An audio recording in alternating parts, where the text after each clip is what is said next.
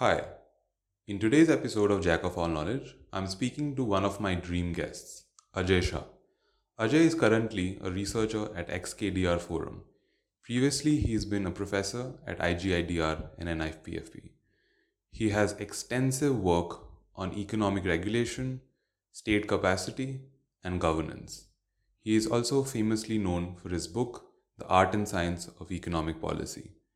Ajay and I spoke about various things. We spoke about governance, state capacity, how to develop better institutions, how to tweak our governance policies to produce better outcomes, what are better outcomes, and much more.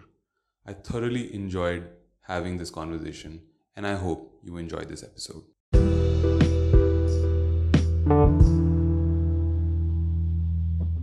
Thank you so much, Ajay, for doing this. This is um, a dream come true in many senses of the word because um, the past couple of years, I have read a lot of your work, um, heard to a lot of your podcasts, and I think um, in terms of like my dream guest, like you were one of them. So I'm very happy that we're able to do this. I'm very grateful to be here. Uh, Ajay, so I want to start with understanding some bits of your personal life. You were um, an assistant professor at IGIDR for five years, a professor at NIPFP for 13 years. So I want to understand as a professor, what was your idea in the sense when you used to approach teaching and when you used to go to classrooms? Did you approach teaching with the way of, okay, there are some cardinal ideas and a philosophy that I need to communicate to these students? Or would you treat teaching as a hands off approach in terms of, okay, I only need to communicate and disseminate the information to these students? You're straight away hitting a raw nerve. Uh, this is something that has made much misery for me. Okay, so let me go through the pieces. The first is that I love to teach, and uh, it is really a big part of the dream that, you know, can one uh, diffuse knowledge, can one help bring up uh, young people better? It is really something very important to me. I have actually done very little formal classroom teaching. The reason is that I tried a couple of times and uh, I was very disillusioned because I feel all around us in this world today, we have too many students who are just looking for credentials, are looking for grades, are looking to make a resume, and actually don't care about the knowledge. And when a person approaches a course like that, then it fundamentally contaminates the project of learning. So I have tried a couple of times, I've taught a few courses, but really it did not work and it was not what made sense to me. I have actually evolved over the years into a somewhat different point of view. I'm not even convinced in theory that with students with high levels of intrinsic motivation and a true thirst for knowledge, that the industrialized classroom is a very appropriate format or a mechanism for learning. I've become more skeptical. I don't think that's how learning happens. Uh, I think that what you need in learning is a mixture of the very old and the very new.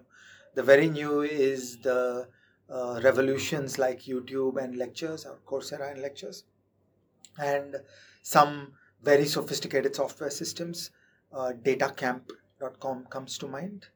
Uh, datacamp.com is like a software programming teaching thing, which is very, very detailed and intrusive and asks you to write some code. And when you write the code, it will then run that code and it will show you the mistakes, things like that. So it's like a hands on tutor doing things that can be assessed using uh, multiple choice questions. Okay? And that's a small part of the world, but it is a part of the world. And the very old idea is just apprenticeships. I think what works is apprenticeship, that people work with each other and they learn. And so, in the bulk of my life, the teaching that I have done has actually been by working closely with many people. Uh, the typical recipe for me is that people start out as an assistant and they're doing implementation work on a project, and the best of them grow to becoming co authors and grow to becoming uh, thinkers and researchers in their own right. And I find that's a format in which genuine transmission of knowledge happens. And I have become a great skeptic about the machine, the machine of classes and exams and admissions and credentials and the reputation of the university and all that. I, I just don't believe it anymore. But in terms of um, going back to what you started your answer with, in terms of saying that you tried teaching a couple of times, but you think that a lot of these students in any university, in any composition, don't really want to learn as much as they want to say establish credentials, etc. So, so there is a machine that they want to know what is the kind of problem that will come in the exam. Then mm-hmm. they hmm. want to know how to solve the problem. They don't want to go deeper. They don't want to understand why is this interesting and important. How did we get here in the journey of knowledge? What are the limitations of this kind of analytical approach? What are the open questions, which are then your future research possibilities? Which is my conception of a complete body of knowledge. Um, in the Indian uh, machine of school and college, we are being encouraged to blindly see some formulas and apply them. And there's a lot of rote memorization, and you're supposed to recognize a pattern that this type of question is to be answered in this type of way. And that is doing tremendous disservice to everybody concerned because life is not like that. Life is an open book exam and you never get the precise nature of that 12 standard problem or the hmm. undergraduate college exam problems. Life is complex. Life is interdisciplinary. Life demands polymathic skills from us. We have to know many many things it's about curiosity it's about problem solving it's about recognizing an opportunity in a situation that you know i can think about this in a novel way and i can obtain transformative change on this. Maybe this question is not the right question that should be asked. Mm-hmm. uh, so i think that really being a good thinker problem solver builder is a very different skill. It is about curiosity it's about open-ended uh, freewheeling nature of risk taking mm-hmm it's about being able to synthesize many different pieces of knowledge. And so I am just a bit checked out of the academic enterprise in the machinery mm. of course, degree, credentials. I hate rankings of universities. I hate placement cells inside universities. I hate the whole industrialization of this where people get a tunnel vision and start thinking about what package they're getting. Then why bother? I mean, I, I'd like to shut down a lot of this kind of thing. And, you know, like, imagine you just get an IIT JEE exam and show that rank and go to an employer. Why are you bothering with this charade for four years? But um, the natural question that comes to my mind is um, even in most decent classrooms, do you think like the people I think, in my opinion, a couple of people are always there who are interested, who kind of make the cut, for example, for your threshold. Yeah. So, for you, do, do you think that that also does not make the whole of the classroom experience decent enough for you to teach? Or do you just want a cohort that, in and of itself, like the whole of it is. No, I'm not hankering after that cohort. Uh, as you know well, I, whether you take my life at IGIDR or NIPFP or XKDR forum, uh, the those people that have the curiosity and the intrinsic motivation would be better served being here in XKDR Forum. This is a living, breathing life of knowledge and curiosity and understanding the world and engaging with the world and gaining richness and just doing something that builds a person like you to a different level altogether. So I think that this is better than attending Harvard College. And why would you say that? Because the experience of being inside the research process and of sitting in complex conversations and research debates, facing the world in its richness and complexity, starting to get your hands dirty on doing things, making mistakes, having feedback loops, having that curiosity and interest that I'm here to do X, then along the way you'll pick up all those skills. So I'm opposed to the word skills. You can learn anything. So uh, I had never learned stochastic calculus at college.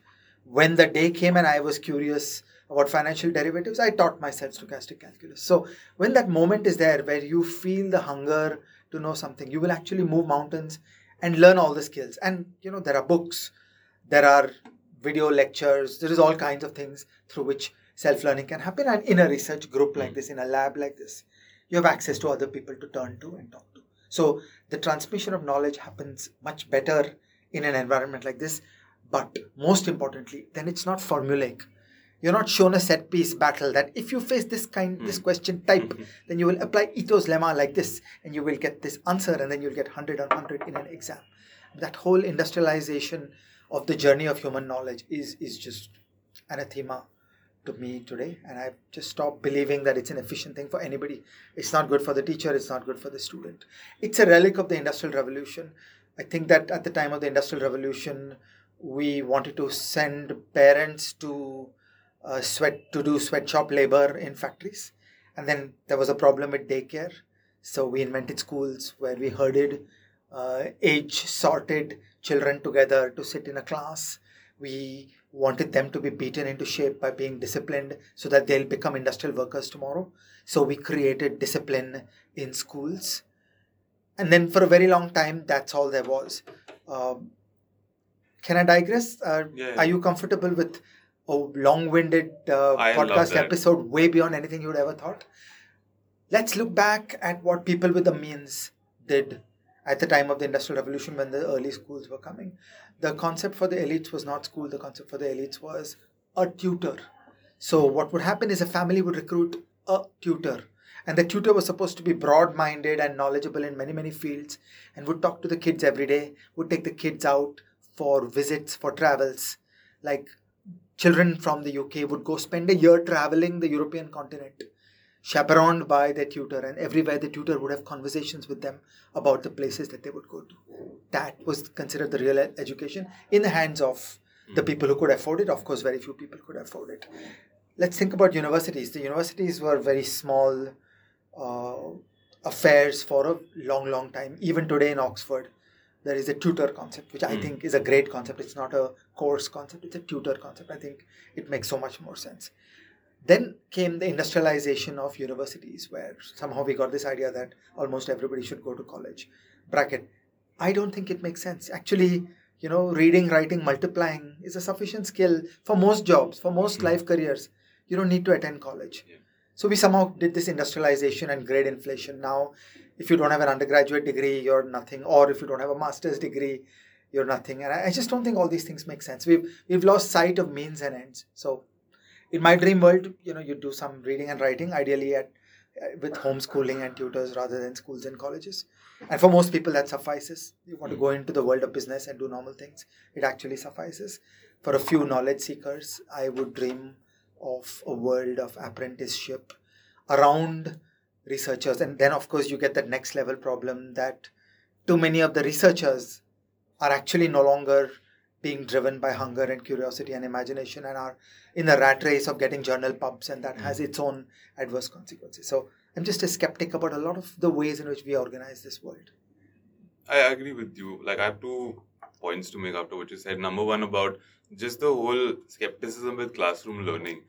I agree with you on many fronts in terms of how, because it's essentially a broadcast in which one individual is supposed to somehow teach so many of these individuals who have different and varying learning capacities and make them achieve a singular educational goal, which is almost impossible to do. But because we've maintained the system, we've built the system, we all kind of have turned the blind eye.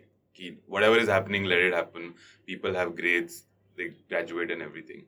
So what I used to do for myself, I just graduated a couple of months back. Uh, what I used to do for my degree is that I would sit in class, but whatever real conversation that I wanted to have, I would have outside of my classroom with my professor because then I knew that at least the whole attention yeah. of my professor is with me.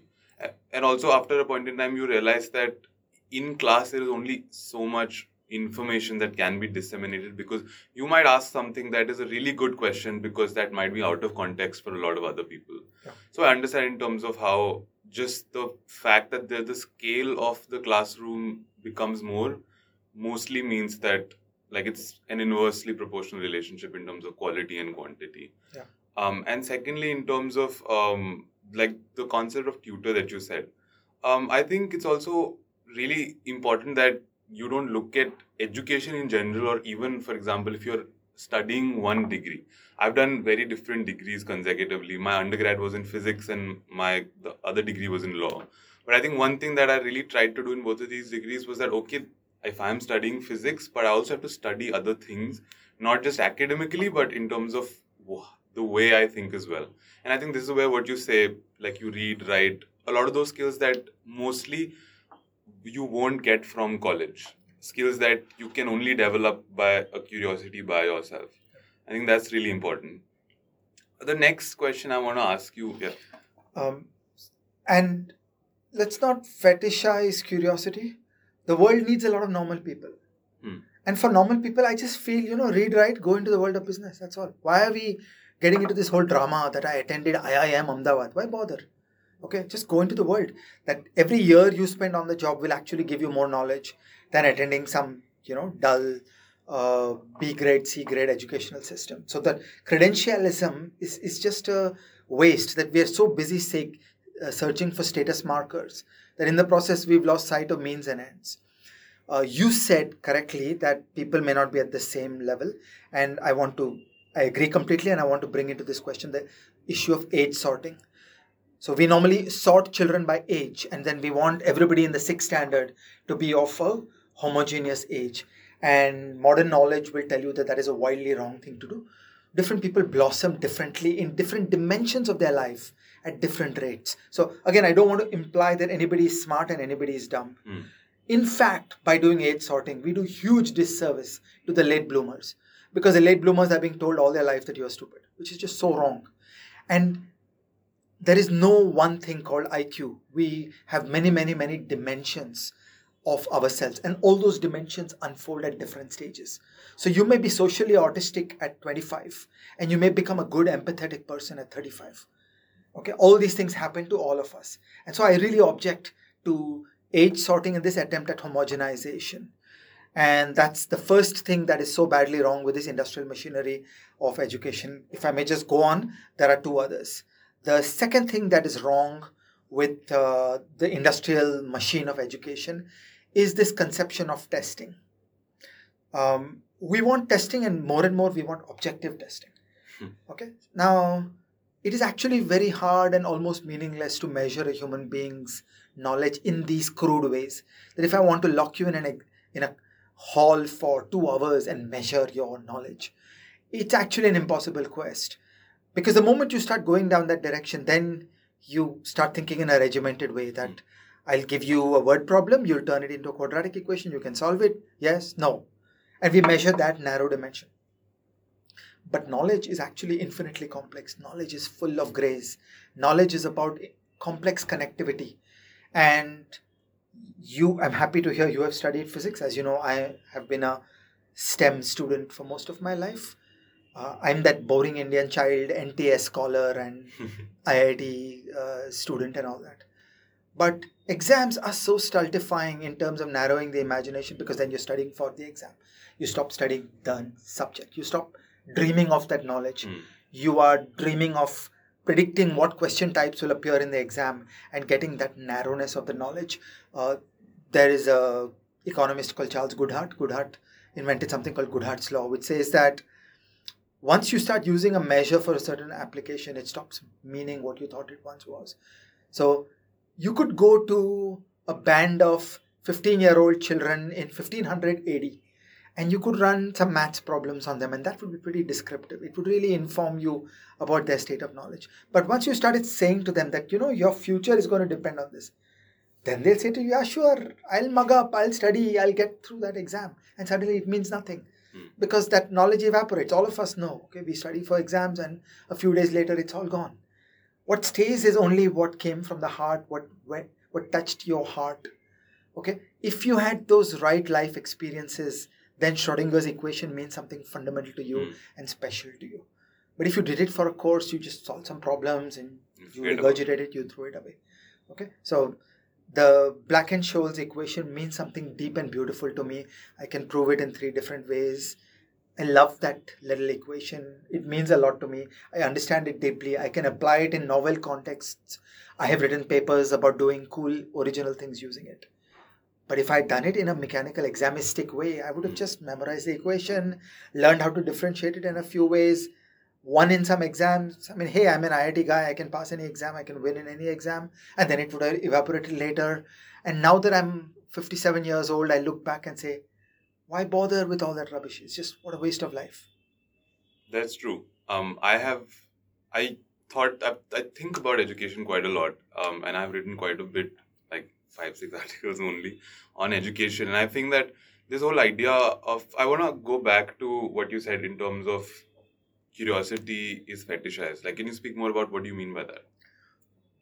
The whole world talks a little too much about intellectual power. Actually, a lot of life designs and life roles in this planet don't require it. And it seems harsh and rude, but it's the truth. I mean, just step out and look this look out of this window. Most people lead lives of quiet desperation. They just keep on doing the same thing over and over. Okay? The typical practitioner does the same task hundreds of times and they get a little bit better at doing that task, but there's not a lot of curiosity. There's just implementation and execution.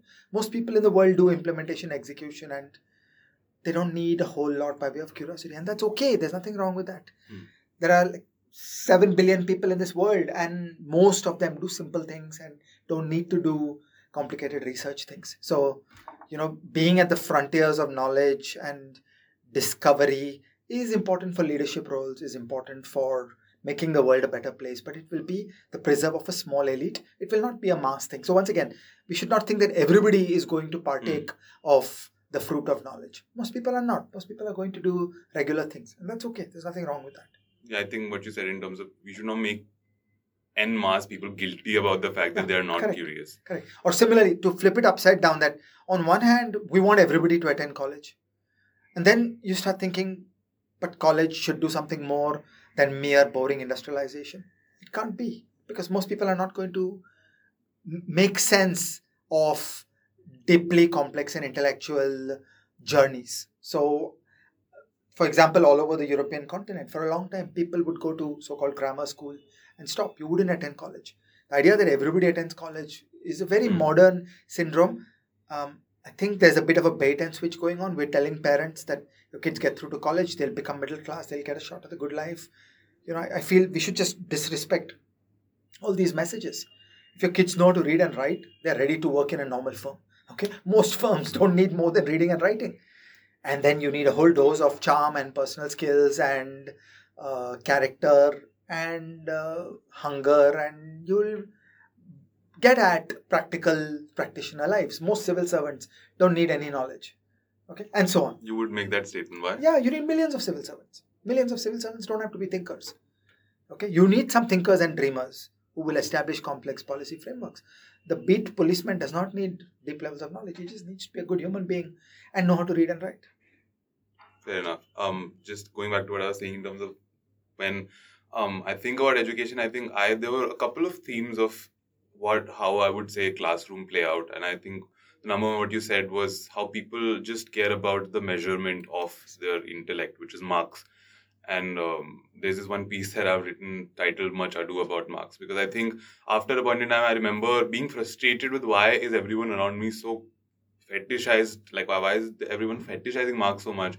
Why so concerned about marks? Because i have seen putting minimal effort and getting graded my, way more than i should have i've seen putting all efforts and still getting not graded so after a point in time i let go of that metric and i tried to do uh, education in a way where i would be like okay this is my task this is the course and curriculum so i will do it for the sake of it because I need to pass. But within that, I will select couple of topics which I will study wholeheartedly because they are of interest to me. But I think that education is a problem yeah. is something that like which we will talk about later in terms of yeah. yeah. Uh, can I just continue on the problem of marks? Uh, there is a great Indian disease around uh, STEM subjects. Okay, so science, technology, engineering, medicine. Is that what it is? Okay, the hard part of knowledge is called STEM. And again, I speak as a person that is passionate about science, about mathematics, about statistics, about computer science. I am as STEM as you can get.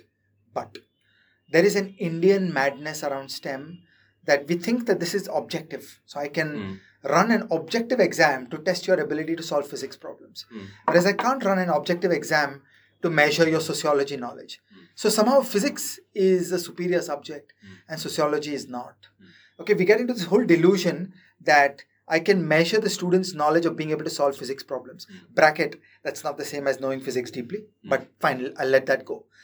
We can measure the teacher's performance in delivering on a standardized curriculum and a standardized exam, right? So imagine I have 10 teachers and they're all teaching students which are randomly allocated to them, and teacher number C gets a bigger fraction of them getting through the IIT JEE, then probably teacher number C is doing a better job of teaching physics than the other teachers. So we can objectively assess the achievement of certain aspects of that knowledge by the student, and we can objectively assess the work of the teacher in the transmission of that knowledge. I agree with all these propositions, but not even for physics does that actually hmm. suffice in deeply getting to physics. Okay, to worship physics is a different level of knowledge and perspective and character and imagination and dreams and philosophy than being able to solve physics problems. There is more to knowing physics than being able to solve the IIT JEE physics problems. And uh, it in no way makes sociology less good or less important. So, in fact, I will flip this upside down. Knowledge of non STEM subjects is even harder than knowledge of STEM subjects. Why would you say that? Because it is easy for a student to track herself, to be able to see, am I able to solve the problems at the back of Resnick and Halliday? Then I think I figured out this chapter. Whereas a student who finishes chapter 4 of a sociology book is much more in the fog. Have I actually understood this? Have I understood this deeply? Am I being superficial? It is so hard to self assess. Mm-hmm. So you'll make mistakes. To read a humanities book, which appears to be just words of English that are strung together, but they can express deep, rich, and complex ideas. How do you assess yourself? Have I understood it? Am I regurgitating it? Am I just imitating the words and sentences? Have I understood it? It is harder for a reader and a student to self assess their own humanities knowledge. It is easier for a student to self assess their STEM knowledge. Same for the teacher. It is harder for a teacher to teach humanities knowledge. It is easier for a teacher to teach STEM knowledge. It is harder for management to judge a teacher of humanities it is easier for management to judge a teacher of STEM. Okay, so I actually think upside down. I think STEM is easy. I think humanities and social sciences is hard. To actually know some philosophy is very hard. To actually know economics is very hard, except that the world has corrupted, corroded the heart of economics and tried to turn it into a STEM subject where we solve problems. Okay, and that gets to like 20% of economics. Most of economics is deep and we've just like pushed it aside. We try to ignore it and it's not there. It's the elephant in the room. We try to not talk about it. We just try to industrialize students through this easy thing that there are some textbooks there are some problems there are some problem types. You do the problems at the back of a chapter you have understood the chapter you take an exam we judge the teacher. That whole machinery of education is up and running in a stem imitation. But social science and humanities knowledge is actually very deep. It's very, very hard to know social sciences for the reasons that I've ascribed. So I actually say that STEM is easy and it is non STEM knowledge that is hard. And if what you're saying in terms of what the problem is, is the regimentation of all of that curriculum Yeah. and the industrialization of education. Yeah. So, how would you have it if you, in your ideal world, I already told you everything. I would have uh, homeschooled children learning to read and write and then show up in labs. I think the lab is the right unit of education. Show up as an apprentice to a lab. And again, I would not have age sorting. I wouldn't say at age 17 you join a lab. It's up to you. Different people mature differently. Okay, we, we know so many instances in history where 12 year olds, 14 year olds have actually been fully conscious and sentient participants of sophisticated knowledge projects. So, uh, you know, I used to be at uh, Indira Gandhi Institute, which is blessed with a very good uh, student teacher ratio. But at that number of students, so imagine you have 30 faculty members. Okay, so my dream would be that 30 faculty members organize themselves as uh, 10 labs. So there are three people per lab, there are three uh, researchers per lab, and uh, each lab has about 10 students. Okay, so you have about 100 students on campus, which is comparable to where they are today, and all the 100 students are getting an apprentice experience that they come, they participate in discovery, they come, they participate in knowledge production, Hmm. and there are no exams and there are no marks Hmm. and it's a journey of making knowledge and it is infuriating and frustrating and difficult at first you'll gradually find the groove and you'll get better as you go and one would reproduce today's Indira Gandhi Institute with about 100 students, with about 30 faculty members, but do a whole lot more rather than Hmm. The motions of courses and exams and grades and all that. That's interesting to think about. So you would basically have instead of one university like ten XKDR centers where all of this information dissemination. I mean, or XKDR Forum is a is a lab. Okay, in in a different country, this would just have been a lab in a university, but because universities in India have many problems, this kind of thing is freestanding. But in concept, it's a lab. Okay, what is a lab? A lab is a place where there are a couple of uh, older academics in, involved in the business of knowledge production, and a bunch of young people work for them. And the lab has very high levels of autonomy in figuring out what it does. It doesn't take instructions. Okay, that's the concept of a lab. That it's not a top-down management where you get instructions on what to research. Hmm. The lab chooses for itself what it will work on.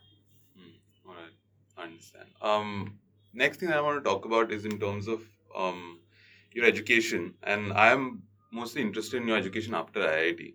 So you st- like were at USC for five years. I'm, I'm assuming it's an integrated PhD, or just an PhD. Just PhD. just phd so i want to understand um what was what were you thinking in those five years what was the cultural and intellectual shift that was happening in your mind and how much of you right now is a product of those five years um in terms of influence that even started then that have continued till now it was less dramatic than I had thought and I had hoped.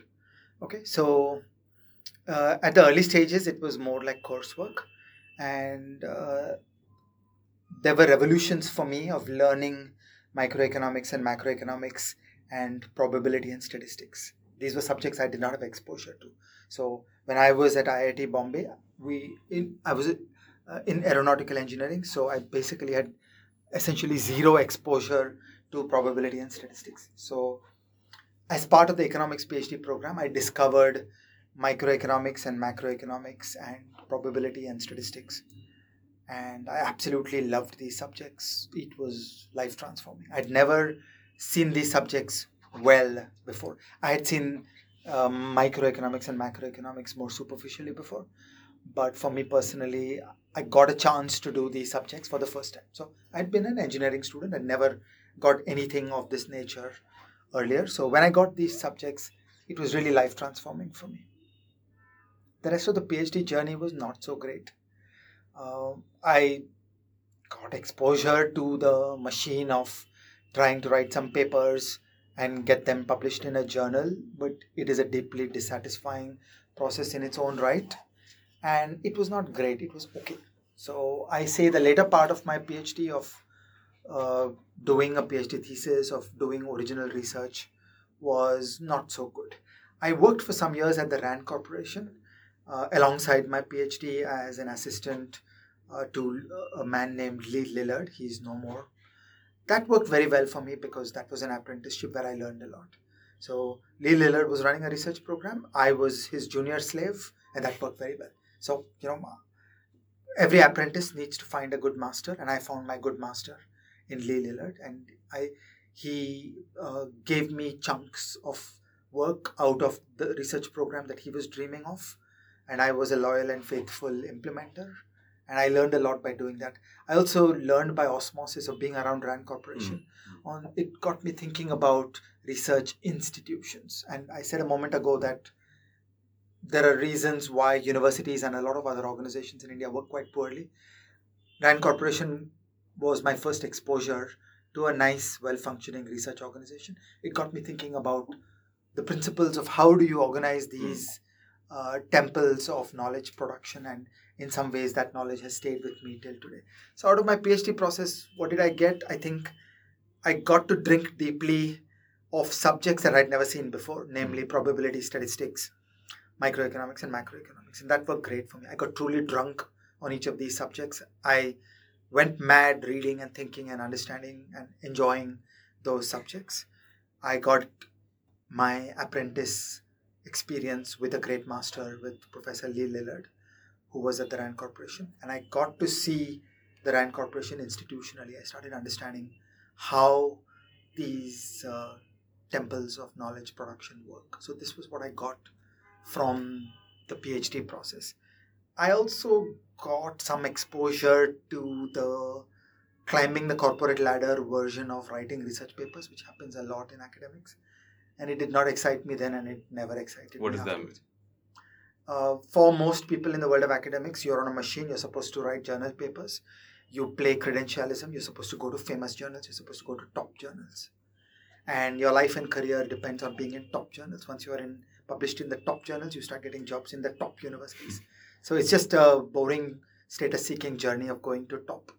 And it stops being and thinking about the world. So just like a good Indian child cracks 12 standard exams by understanding what is that question type and Mm. for this question type this is the way in which you write the answer and then you get full marks most people in that climbing the corporate ladder version of the research world are doing that it is a game of understanding this journal will take this kind of paper why don't i write this type of paper which has this kind of message and is packaged thusly and then this editor and this referee will like it and Mm. of course then you there's also a dose of schmoozing with the editors and the referees that's what most academic research looks like and I found it unedifying and I find it unedifying.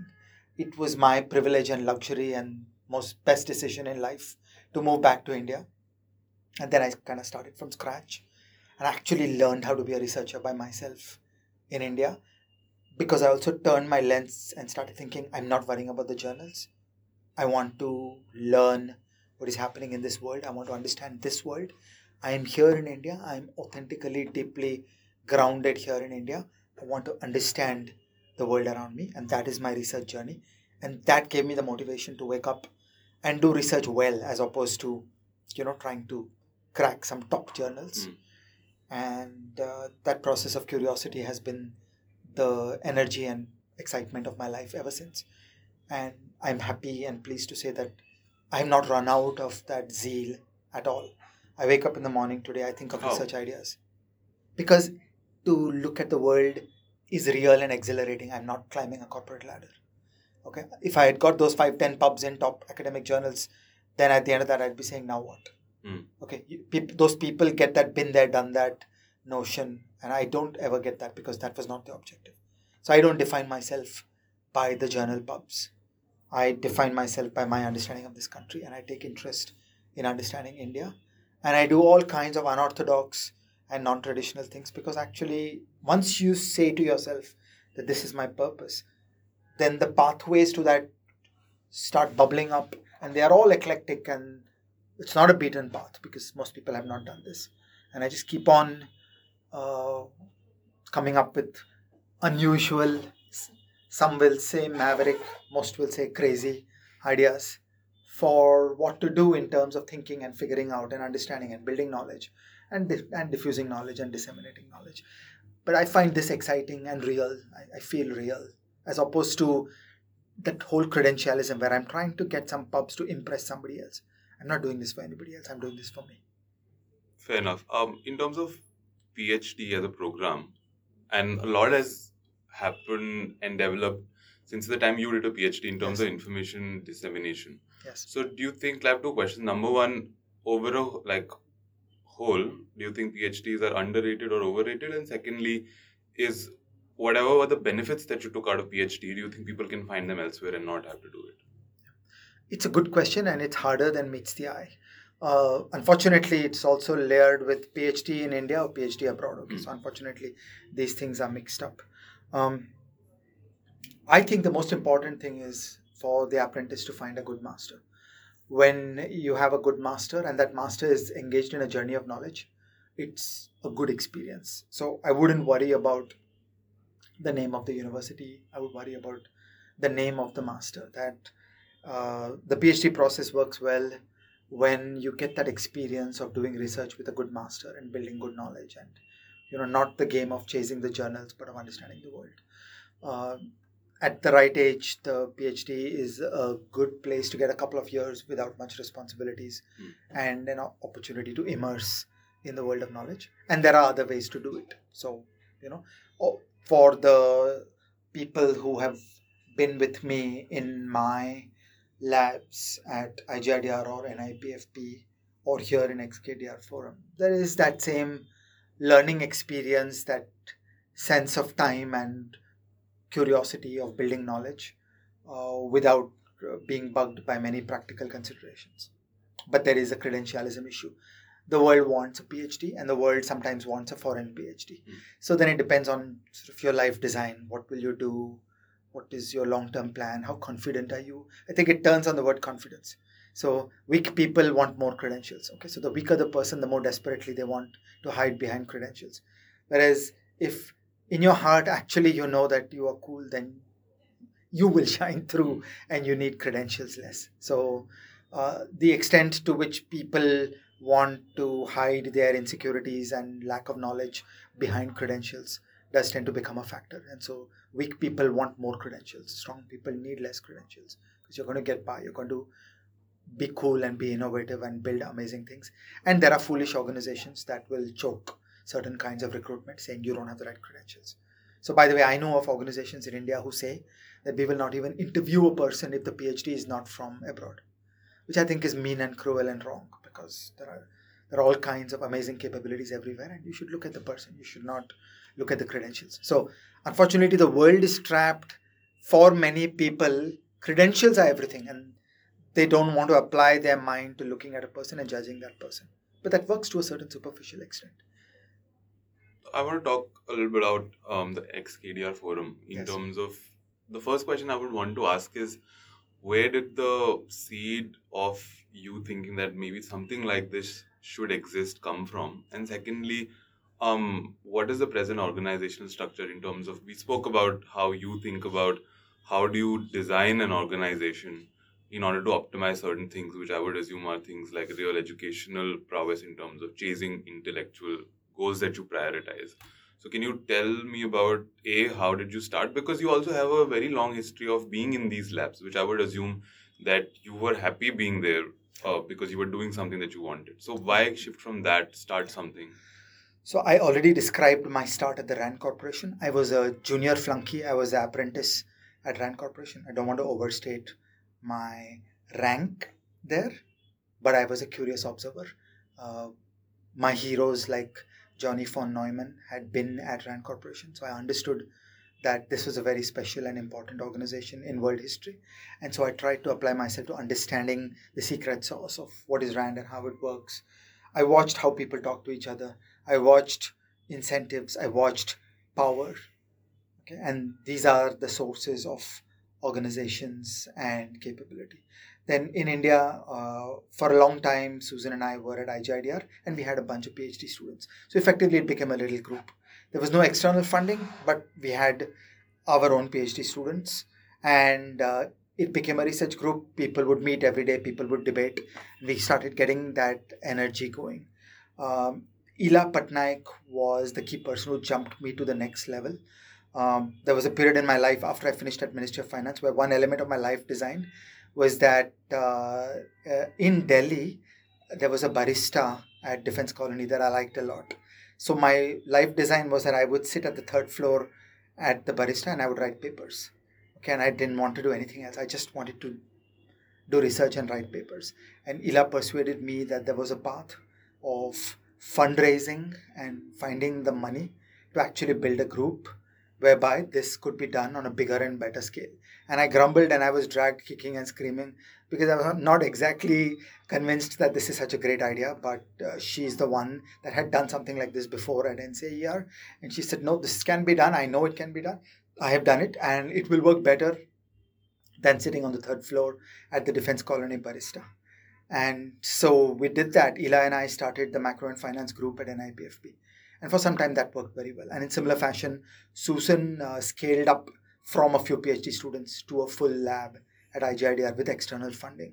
Uh, it uh, was called the Finance Research Group at IGIDR, FRG, and it also worked very well and it had some remarkable achievements uh, to its credit. So these pieces were all there around that. Uh, there was the macro and finance group at NIPFP that was working good. There was the finance research group at IGIDR that was working good. Then the next leap was that these are government organizations and they come with a variety of frictions. And can one do better than that? And that was the invention of XKDR Forum. So the idea was that if you start from scratch and you build a non-profit research organization, but under private management, without the limitations and restrictions of being in the fold of the government, then can you do it even better? And that was the theory of doing XKDR Forum. So we are in a struggle all the time on fundraising because uh, very few philanthropies in India seem to value knowledge production and the building of people as we do on an artisanal scale. But I feel we have tremendous bang for the buck that for limited resources, the quality of the work here is very high. The quality and quantity of the work here is very high.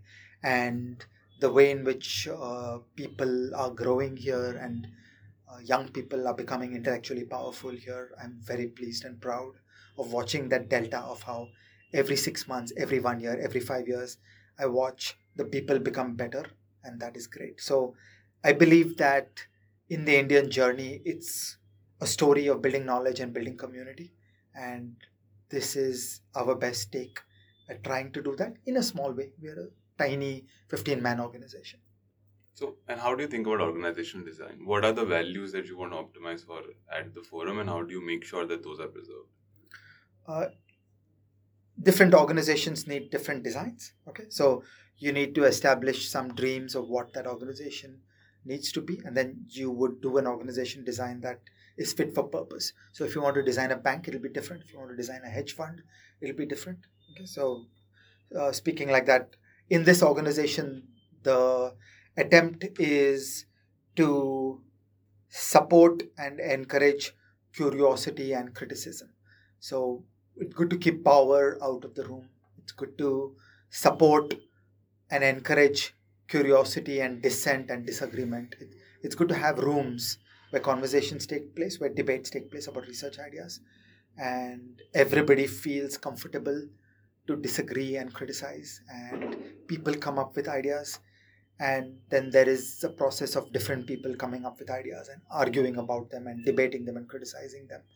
And to me, that is the heart of how to do this properly. Uh, in the kind of things that we do, which is applied economics, there's a great deal of statistics and quantitative work and all that. We also try to cultivate the values of being uh, very efficient on those things. So, uh, in doing uh, quantitative work with data, there's a large dose of knowledge of statistics and computer science. Comparable groups in this field tend to cut corners on their knowledge of data, their knowledge of methods and sources, their knowledge of statistics, and their knowledge of computer science, which I think is suboptimal. That you just end up limiting your imagination because the cost of implementing an idea is so high. So the idea should be that we build to ridiculous levels of productivity in translating a research conjecture into a practical living breathing model or an implementation so that you are able to disregard the cost mm. of doing things. Okay? So when people are very weak in doing things with their own hands then the idea of translating a conjecture into an implementation seems like a big hill. Oh my god it'll take me a year to do this and then you try fewer things you innovate less and then you suffer more from sunk cost fallacy that i've already spent a year doing this how can i let it go mm. whereas we waste a lot of work mm because when you had an idea, you tried something and it didn't particularly make sense. Very good, admit it. Let's discuss with each other that no, this is not fun, and you throw it away and then you move on to the next thing. So, uh, there is a phrase in uh, the world of innovation policy which I, I take to heart and I consider very important. It's called an innovation funnel. So, in the world of business, there's a phrase, the sales funnel. Okay, so there's a large number of people where you do an early stage sales conversation. Then some of them take interest. Some of them become hot leads. Some of them become sales. Okay? That's the way it works in the business world. A similar philosophy applies in the world of research. First you have to have an innovation engine where you invent many many ideas. So at the level of throwing mad ideas on a whiteboard we need the culture and the creativity of inventing many many new things and i'm proud to say that here in xkdr forum we invent at a ridiculous rate we we invent more stuff here in a month than most big econ departments get in a year or multiple years. So we're able to come up with many, many interesting, cool ideas. Then we try to have very high levels of knowledge of data. We don't fumble and uh, flounder with making mistakes on what data means. A large amount of economics research in India is of low quality because people don't understand what that data is all Mm. about, what the data measures. And uh, sending things to journals and referees who are not in this country is unfortunately a bit corroding because the referees who are far away also dimly know India. Okay, NRIs don't know much about India because they've been away from age 20. They haven't figured out the richness and complexity of institutions and mechanisms about what happens in India.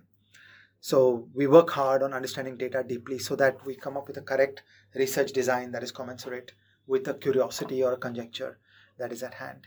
And then we try to have high levels of knowledge of computer science and statistics. We engage in tool building and so that we are able to rapidly play out many an idea. And we're triaging at every step. So you try to have highly productive research ideas at the early stages and then some of them seem so good that you'll actually put shoulder behind it and try to turn it into a practical implementation. And then many of those will fail and that's okay.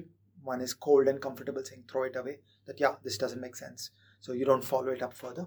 And then a few of them turn into gems. And that's the research philosophy that we try to build here. Everything i'm saying here overstates the extent to which we are living this dream. This is a dream. We're building towards that. We ain't done. But i'm describing to you the philosophy of what we aspire to be. How do you attract talent here? folks like you show up the front door. That's what happens. So uh, again if you were creden if you were focused on credentialism then this is probably not such a great thing to do. Because we are primarily focused on building knowledge and we don't worry about brand names. We, have a certain amount of brand names swirling around us but it's not the essence. We don't particularly care about brand names. On the side we there are some brand names that have happened here. Uh, we primarily build knowledge. So there are people who are very clearly brand name oriented then this is not the right place for them. But then there is a kind of person who thinks deeply and would like to be in this world in a deeper way rather than climbing a corporate ladder. Mm. then that's the kind of person that shows up the front door. Uh, the people who read the book in the art and science of economic policy the people who read the blog the people who stumble on our web page the people who stumble on our YouTube channel. These are the kind of people that show up. Fair enough. Um, I want to now discuss um, state capacity and your work on state capacity and your conversations and your writings on what basically the concept means, how it gets manifested and impl- implemented in various forms. Firstly, of course, like I would just want to understand. I have a vague idea of what the term means, but I want to understand a little bit more deeply in terms of what does state capacity mean. I I know it means what what are the things that or projects that the state can undertake to do whatever action that they want to do as the state but what does it mean in its essence Uh, there is a more traditional conception of the word state capacity as is used by some mainstream figures in the West, and it would run like this that uh, you decided to invade Mozambique. Are you able to successfully conquer Mozambique? That is state capacity. Saying, I don't want to discuss the political process that led up to a decision. Are you able to implement it correctly? Okay. Or you decided that we should vaccinate the entire population, and at the time of the second wave in India, the percentage of the population that was vaccinated was like one tenth of the percentage of the population in Israel that was vaccinated. that state capacity. Both countries had a decision that we want to vaccinate the population, but Israel had half the population vaccinated at the time of the Indian second wave, and in India, five percent of the population was vaccinated at the time of the second wave. So that state capacity. That let's not discuss the decision. Let's discuss the implementation. That are you able to translate a political objective into an implementation? That is a more traditional conception of state capacity. It's interesting. It's important. Okay, so understand how things get done. That you know the parliament chose to build an organization called SEBI, and it had certain objectives for what SEBI should do. So then, does SEBI actually do that? Do you, are you able to successfully deliver an organization that meets the goals of the founders who had some conception of what this organization should be, and some law was drafted, or did you end up somewhere else? Okay, that is a question of state capacity. Um, I have shifted positions substantially on this, and uh, I'm at a point which is quite different from this simplistic telling. let's take Putin and invading Ukraine. Okay, when Putin invaded Ukraine, we understood that there are severe uh, competence and capability gaps in the Russian army. And in this simplistic conception of state capacity, we'd be saying the war revealed failings of state capacity of the Russian army. I think that it is equally interesting and important to ask the question how did Putin come to that decision to invade Ukraine? So, there is a process by which those grand decisions are made. And it is equally interesting and important to put those decisions under the microscope. And you know what? There is a connection between the two. The fundamental reasons why Putin made a mistake in deciding to invade Ukraine are actually deeply connected to the fundamental reasons why the Russian army works badly. Okay, so I think that there is a bit of a first world syndrome in this field in the West, where they take for granted the Western quality political system. The British political system does a reasonable job of aggregating the preferences of the population, and uh, parliamentarians and the cabinet are reasonably responsive to the wishes of the population, and they create decision processes that have enough checks and balances and rule of law and so they arrive at a good list of objectives. But actually, everything that I've said in this sentence that works less well in Putin's Russia is actually the source of Putin's army's failure in invading Ukraine. So, my view on state capacity is a little different, and I would equally put the decision of the government under the lens that how did you make that decision? What are the checks and balances? So, the working of government that generates decisions of the government and then generates implementation projects of the mm. government this entire machinery how well does it work and how can it be made to work better this is the subject of state capacity so you would not limit it essentially to execution correct but you would go before that correct yeah. in order so are you making kind of a inclusion of not just the logistics of how an idea is implemented but how an idea is formed in the first formed place. in the first place. Yeah, because the, it turns out that these things are deeply connected. It is finally all about the same thing. It's about checks and balances, transparency, incentives, liberal democracy, limiting power, dispersing power. It turns out the same issues bedevil both. And mm. a government that will fumble and flounder in the business of implementing an organization is also a government that will fumble and flounder in making bad decisions of what it is that we want to do. So you're more likely to come up with a harebrained idea like Putin to invade Ukraine when your checks and balances are weak, and then that same lack of checks and balances generates failure by the army, which is all revealed when you actually try to invade Ukraine. But don't you think we need kind of a separate term, not to be lost in the typology? But so it turns out that that separation is there at every level. So you're thinking about the parliament, what laws do you write? Then state capacity involves what is the process by which you write those laws. Mm. So it's not treating it as something pristine that somehow magically some godlike parliament will write a good law.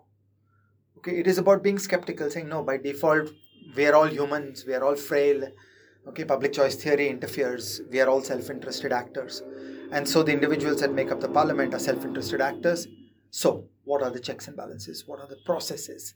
How can we put processes under the lens and ask ourselves, can that process be changed? How can we improve that process? So, the moment you start getting a state capacity lens, you stop thinking about politics and ideology. You know, you, you start downplaying the role of political economy and politics and ideology because those things are very far away. I mean, once in five years, elections does very little in terms of shaping the actual working of the government. Actual working of government is all in the state capacity story saying what are the people doing what does a prime minister do what does a minister do what does the secretary do? What does the joint secretary do? What are the processes they employ? What are the checks and balances that shapes them? And how can those checks and balances be altered so as to generate better objectives and better implementation? So that's where you start getting fused. And at every level there is objectives and then implementation typically one layer below. Mm. So a secretary of government is establishing an objective, the joint secretary is implementing. The joint secretary of government is establishing an objective, a director of government is implementing. Okay, the board of SEBI is establishing an objective, the SEBI management is trying to enforce it. Okay, and so on. So actually at every level, it's not like some godlike creature creates an objective that we have decided to invade Mozambique. and that decision is pristine. And now the only implementation question is how to conquer Mozambique. That's not how the world works. Actually, at every step, there are these questions about who are we, what are we doing, what are our incentives. Public choice theory interferes. We each of us would like to satisfy our own base objectives, Hmm. and we have base motives. So, how do you create checks and balances that will pull people out of their selfish personal lust for power and money and a good night's rest? And how do you create a government that becomes an agent of the people? That our ultimate dream is that the people are the principal and government is their agent. And in India, when you pause for a moment, that just seems like strange language because we're all used to Mm. government as a colonial ruler. We Mm. think the government rules over us. No, Sarkar is above us, and that's just exactly wrong. In a liberal democracy, we, the people, are the principal, and the government is our agent. And all these things are deeply connected to the state capacity perspective. And these architects of state capacity, whoever they may be, who firstly, who are these people? And secondly, you said elections happen in five years, whatever politics has to happen, can happen then. But who are these players who A have the long term incentive to do that in the first place? Because I think this is a very well established concept in terms of the fact that they're not strong or long term enough incentives for the people involved in this process process to do something about it. The politicians don't have an incentive, they have a five year horizon. It's a very good question. Who cares about state capacity and why would you want to do this differently? But in precisely the sense that I articulated just now, there are principal agent problems every step of the way. Okay, so the secretary of a department is whining that my joint secretaries get nothing done. So a conversation around why the joint secretary does not get things done and how can you improve checks and balances so that joint secretaries and the people below them will perform better gets a reception. Similarly, if you ask the leadership of the Department of Economic Affairs that shall we do things that make SEBI and RBI work better, and they are interested. So they have that principal agent relationship. So basically, you've just got to always go to the principal Hmm. and say, don't you think we should think about how to make your agent work better? So basically, There's approach, plenty of interest. approach it in a way in which you're, by solving this problem, also making life for someone better. Correct. Because Yeah. that's the incentive that they will respond. And everywhere in the Indian state, there is dissatisfaction about each other. Okay, so Hmm. the legislature hates the executive. Hmm. The legislature says the executive is an incompetent, corrupt uh, stealer of the resources that we legislate, and then they waste all that money or they steal all that money. Hmm. The executive is unhappy about the judiciary. The judiciary knows all the egregious violations of rule of law that are done by the executive, and so on. So many many elements of the Indian state are seeing each other and understanding the other's foibles. We are all human. I will never understand my own foibles. Okay, I will just fail in seeing my own weaknesses and my own failures, the ways in which I am unfair to you. Hmm. It's human nature. But I will be good at understanding your foibles. So you've just got to create those situations where some part of the Indian state is curious about solving some other part of the Indian state. All right. Uh, my second question, as a follow up to that, would be um, you've said it and explained it in a way in terms of economics is just about making decisions under constraints, right? So that's what ju- juxtaposed with state capacity, you have a limited state capacity, you don't have infinite state capacity, you can't do everything. So once you a know that you have limited state capacity, the second step is to prioritize certain things. In your words, as you said, you pick your battles as a state. I have two questions to that. Number one, do you think that the state A has a framework of thinking in terms of okay, there are only some things that I can do and there are some things I can't do? Or do you think there's this one thinking of acting like a god in terms of if I want to do something as a state, of course I can do anything as a state. So A, there's a like they're not able to understand the bounds and constraints that are placed on them. And secondly, in terms of when you are able to understand, okay, I have to pick my battles, do you think that the Indian state has been able to prioritize things? And secondly, thirdly, have has it been able to prioritize better? This is this idea that we should view state capacity as something finite is uh, is novel. I mean, it's there in the art and science of economic policy, and it's not widely known. So, unfortunately, the answer is that by and large, no. Okay, and there's a, a twin edged uh, problem in this. In India, we the people have confused notions about the state. For us, the state is a Maibab. Hmm. The state is infinitely powerful. The state is an Annadata. The state will do anything. So we keep on making demands to the state that are completely unrealistic. So, you know, on one hand, everybody will criticize the Indian government saying it is so horrible. And then everybody is ready to go ask for more government intervention and a bigger role for the government in their lives. And this is just schizophrenic and inconsistent. So, once you understand that the state works badly, then the logical implication is that, okay, very well, then maybe we should be doing less using this bad instrument. Okay, so I always come back to the foundation, which is the principal agent problem. I have hired a contractor. This person is fumbling on painting my house. Now, will I give the work of the electricals of the house also to the same contractor? I'll say, no, this guy is at his limit on trying to do painting. So let me just increase the monitoring, okay, reduce that person's discretion, hold them by the short hairs, and make sure that they paint the house, okay, and don't believe a word of what they say. That is our response to incompetence by a painting contractor. Instead, in India, now we are ready to say, Oh, you do my electricals also. Oh, you do my tiles also. Oh, you please find art and decorate my walls also. And then we keep on whining that the state has failed, the state has failed, the state has failed. Okay, so I feel that the people need to reassess their worldview about the role of us as full human beings standing on our own feet and the role of the state as you know a small part of our lives who will do some few things that can only be done by the state and by nobody else mm. instead of constantly demanding the government should do this and the government should do that so that is part one of the story and then when these wide array of demands from the people come to the political and bureaucratic leadership i think that there is a lot of self-serving uh, delusional thinking at the top because once you are powerful in india you're only hearing good things, mm. right? So everybody likes to go to a powerful person and suck up to them. So people only get praise. Uh, in a 30 minute meeting, 27 minutes are devoted to praise and 3 minutes are devoted to what is the one favor that I want. So the more uh, you go up the hierarchy of the Indian state, the more you get this notion that, yeah, I can do anything, I'm infinitely powerful.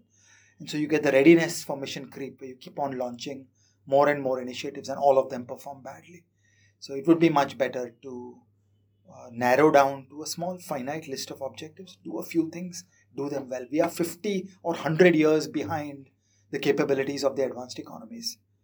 And we should desperately be overcoming those barriers and overcoming those gaps. But instead, what is happening is we just have mission creep. We are fragmenting our abilities and efforts across too many battles and ending up floundering on all of them.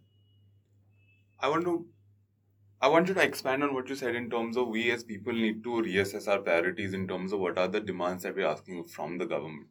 Because I think these demands are things like what number economic demands. We want more jobs, we want better standard of life. It is everything. The Sarkar is first port of call. That that's what I'm saying. It's a, either economic things or it's infrastructural things in terms no, of it is all kinds of values things you have a problem like inequality you have a social problem like a caste system you have uh, a temple in kerala where uh, uh, women are prevented from entering whatever everything that happens in indian society we have lost the ability to look at each other and to solve problems as people solve problems as a community. And we want to run to the government. Use your coercive force solve my problem. And each one has a different passion about what is my problem. Mm. so i just want to take you back to a different age and you will see how some people who are our elders and betters approached the same things. Um, did you know that gandhiji essentially never entered a temple? Okay. And the few times that he entered a temple was for the following. There would be a temple and the temple would not allow harijans to enter. And Gandhiji would then walk around, talk to the elders, talk to the priests, persuade them with Shuddha Hindu theological knowledge because Hinduism is actually better than that. Hinduism has great concepts and principles and philosophy. So, Hinduism is not a barbaric place where you want to oppress the Harijans. That there are high ideas in Hinduism that the great people of our uh, Hindu Reformation and freedom movement fully understood and uh, were able to use those arguments in talking to religious people in the language of the high philosophy of Hinduism and try to persuade them and try to persuade them. And at some point, he would resort to a little bit of coercion. But what coercion could a half naked fakir muster? He would sit there in a dharna, he would start a fast. Okay, these were the techniques of the great man Mahatma Gandhi. And then the temple would be opened up and it would be open to all the Harijans. And once in that first puja where everybody is welcome, Gandhiji would step into that temple. Apart from that, Gandhiji never went to a temple. Okay, that's the template for how we should be thinking. You are in this society. I am in this society. We should talk to each other. We should talk to our neighbors. We should solve problems as a society with each other. And we should recognize that many things are value judgments and you know leave them be that we should have a very high bar to bring coercive power into the picture. Mm. We in India are way too willing to ask for an airstrike from the government come solve this problem for me. And that applies equally for spending tax money. Tax money is treated as free in the common Indian discourse. You know, I want the government to spend tax money on my pet priorities. And that's really not fair because tax money is actually obtained out of high levels of cruelty by the tax department. What the Indian tax officers are doing is a tax terrorism operation all over the country, and that is a cost to the economy. It is really unpleasant. There is a high amount of cruelty in the Indian tax system. Everybody who asks to spend that money is supporting and partaking of that cruelty. Um, but then, how do we solve the common action problem? Problem. So, would you say that that is also part of the problem that we have to solve? Yes. Something that we used to solve and now we can't solve it anymore. And that is what we have to solve. To become a good country, that is what we have to solve. And again, I'll go back to Gandhiji. He always encouraged us that don't look to the state. Don't wait for the state to solve your problems. You start it yourself. Okay, I am the center of my universe. In my freedom, in my agency, are my better actions. Okay, I will start by not spitting on the street and so on. And then I start persuading you. And then we get to outward arcs of better behavior and good behavior, and we will disagree. Okay, you may be opposed to gay marriage, I may support gay marriage, and we'll start arguing and talking. But let's not coerce each other, let, and let's not bring that coercive agent, namely the state, into our lives in a casual and reckless way. Because when I hear this, my my question is naturally it's it's an ideal way to go about solving issues. It's what you said. The bar should be very high for when do you want to involve the coercive power of the state. But how do you build this in terms of this is almost like if there's state capacity, this is the citizen capacity, citizenry capacity or whatever, in terms of the capacity within citizens to solve these issues and not go to the state to do all of that. Where do you begin? How do you develop that? And if you think that other states have been able to develop that, how have they been able to develop it? What can we learn from them? I want to say two, three things that this is partly about philosophy. Okay, as I say, I'm going back to Gandhiji because he thought deeply about human beings. He was a philosopher and he thought deeply about human beings. He thought about humans being supplicant to the state as being something deeply damaging to your soul. Okay, so for him, it was very important that we each of us have to find that freedom inside us and stand on our own two feet and stand for ourselves. And that was something that was the greatest good in his own, in and of itself. Okay, so that's one way to think about it. Now, uh, we have of course seen horrible coercive governments uh, like Nazi Germany or uh, Soviet Russia or Putin's Russia or the Chinese Communist Party where the state is overpowering and intrudes on everybody's life, and that's the other extreme. And you know, in some ways, in India, we are headed a bit in that direction because the long arc of freedom in this country has just gone down. Okay, decade after decade, you start from the 1950s. It seems every decade, freedom in India has gone down, and various ways to think about economic freedom, political freedom. We've got a, we are on a long arc of declining freedom, and then how do you claw that back? And partly it's about the people waking up and saying, "I am free. I am a human being, and I will decide what I want to do with my life, and I will not be a supplicant, and I will not obey." But uh, it is also wise and practical to look at it through the state capacity lens, what we talked about a moment ago, that the Indian state has very low capabilities. So, either if you are in a leadership role in the state, or if you are the people, we just need to recognize that the state is swamped. It is doing too many things. It is fumbling and failing on most of them. So, why would you load more problems upon the state? Because they'll fumble and fail on each of them. And what is worse, uh, there are things that only the state can do. Okay, so I'm not an anarchist. I do not advocate the complete removal of the state. I do advocate a great scaling down of the size and scope and interference by the state in our lives. But then you need a state. In the end, only the state can do military affairs, the judiciary, the criminal justice system. Okay? There are things that only the state can do. And by God, we need those done well. And how do we get to that? Through focus, by reducing the time and effort of the leadership and the resourcing of all the other funny things that they're doing and get them to focus on a few things. And then we have a 50 or 100 year journey to capability. And now let me turn to your question. How did this happen in other countries? Okay, there is unfortunately only one great role model about how these things emerged from a vacuum. Okay, so imagine you start from a vacuum. You start from, you know, something like old India, ancient India, medieval India. Okay, you start from a vacuum, and how do how does high quality uh, state evolve out of that? And the answer is this happened in Europe. It only happened in Europe, and then others copied what happened in Europe. They didn't rebuild it from scratch. How did it happen in Europe? What happened in Europe?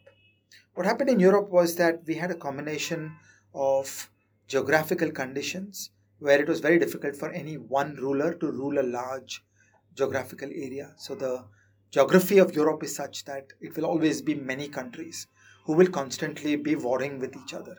Okay, so it was an environment of a great competition between states. So the way uh, Emperor Ashok or Aurangzeb was able to control a large part of this country was not possible in Europe for reasons rooted in geography and variation in climate and all that.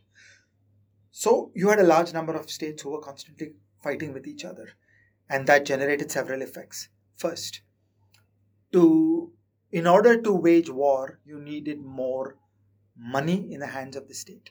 How do you get that money? You get that money by running a good fiscal system, which generates a tax GDP ratio multiplied by GDP. So you need a good GDP.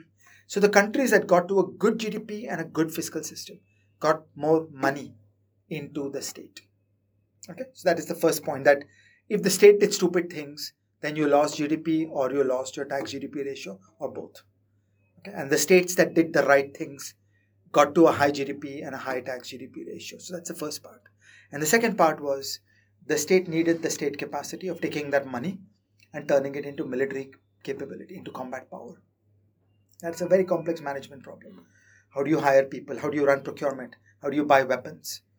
Okay, how do you organize the army? How do you learn to do combined arms warfare and so on? So there was a great power rivalry in Europe between many, many countries. And it doesn't have to be that people were geniuses and thought through all this and came up with the correct idea of what the state should be. It can even just be a Darwinian process. Mm and people did things at random. Some worked, some didn't work. And the state that, by dumb luck, got some pieces right ended up conquering one that didn't. Mm. Okay? So there's nothing sacred about the boundaries of today's countries. Mm. The concept of a country keeps on evolving. Every 50, 100 years, the boundaries change completely. And uh, Europe was this lab where the countries competed. They were pitted into mortal combat and there was an almost Darwinian process where many people tried many different things. Okay, so who knows? Maybe religion was actually the secret. Hmm. Then Spain and Portugal would have succeeded. Okay, and the Vatican would have succeeded. Okay, but in fact, separation of church and state was the magic. In the countries with the least religion did the best. And so you get to Protestant uh, England and Protestant Germany becoming the most successful and the South failing. Okay, so I'm not implying that Henry VIII thought about European, uh, thought about British state capacity when uh, he wanted to divorce his wife and he converted Britain from being a Catholic country to a Protestant country. Hmm. Okay, he had something very different on his mind. So I want to emphasize a Darwinian process. That of course there were philosophers along the way, but there was also a lot of dumb luck and, along the way, and it so became that Britain and later Germany and France got that whole DNA. They got all the pieces right of liberal democracy, of freedom that fosters a high GDP, of a small, light, sensible tax system that amasses about 10% of GDP, and then the state capabilities of how to build and run an army, how to do procurement, how to do warfare, how to do combined arms warfare. And they learned all that. And then that was the emergence of the modern European state. So that's the journey through which the original invention of the package of modernity took place. And then there's a bunch of people elsewhere in the world who more or less, you know, grabbed those ideas. They took the best ideas, some better than others. So Argentina and uh, the United States of America had all the same menu of choice. And clearly the United States of America took some of the better ingredients from Europe, whereas Argentina didn't. Okay, so Canada and Australia got some of this DNA out of colonial uh, history, and uh, four countries started out poor as of 1945 and powered their way to becoming advanced economies today. They are Israel, Chile, South Korea, and Taiwan. For all practical purposes, these today are advanced economies, they're good democracies. They understand concepts of freedom, rule of law. It's the same package everywhere. There is not a single advanced economy, successful country which is not grounded in this machinery.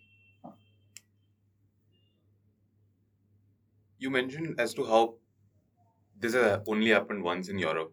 A lot of Darwinian um, evolution has gone into it. Some amount of thinking because they've a lot of these countries individually and as a bloc have had strong intellectual discourses and yes. movements. Yes. But at the same time, you also mentioned that people who tried to copy it failed. I mean, the fact that all this is on offer doesn't mean you'll take the right things. Yeah. Okay. Argentina uh, could have copied all the same things in the way the United States did.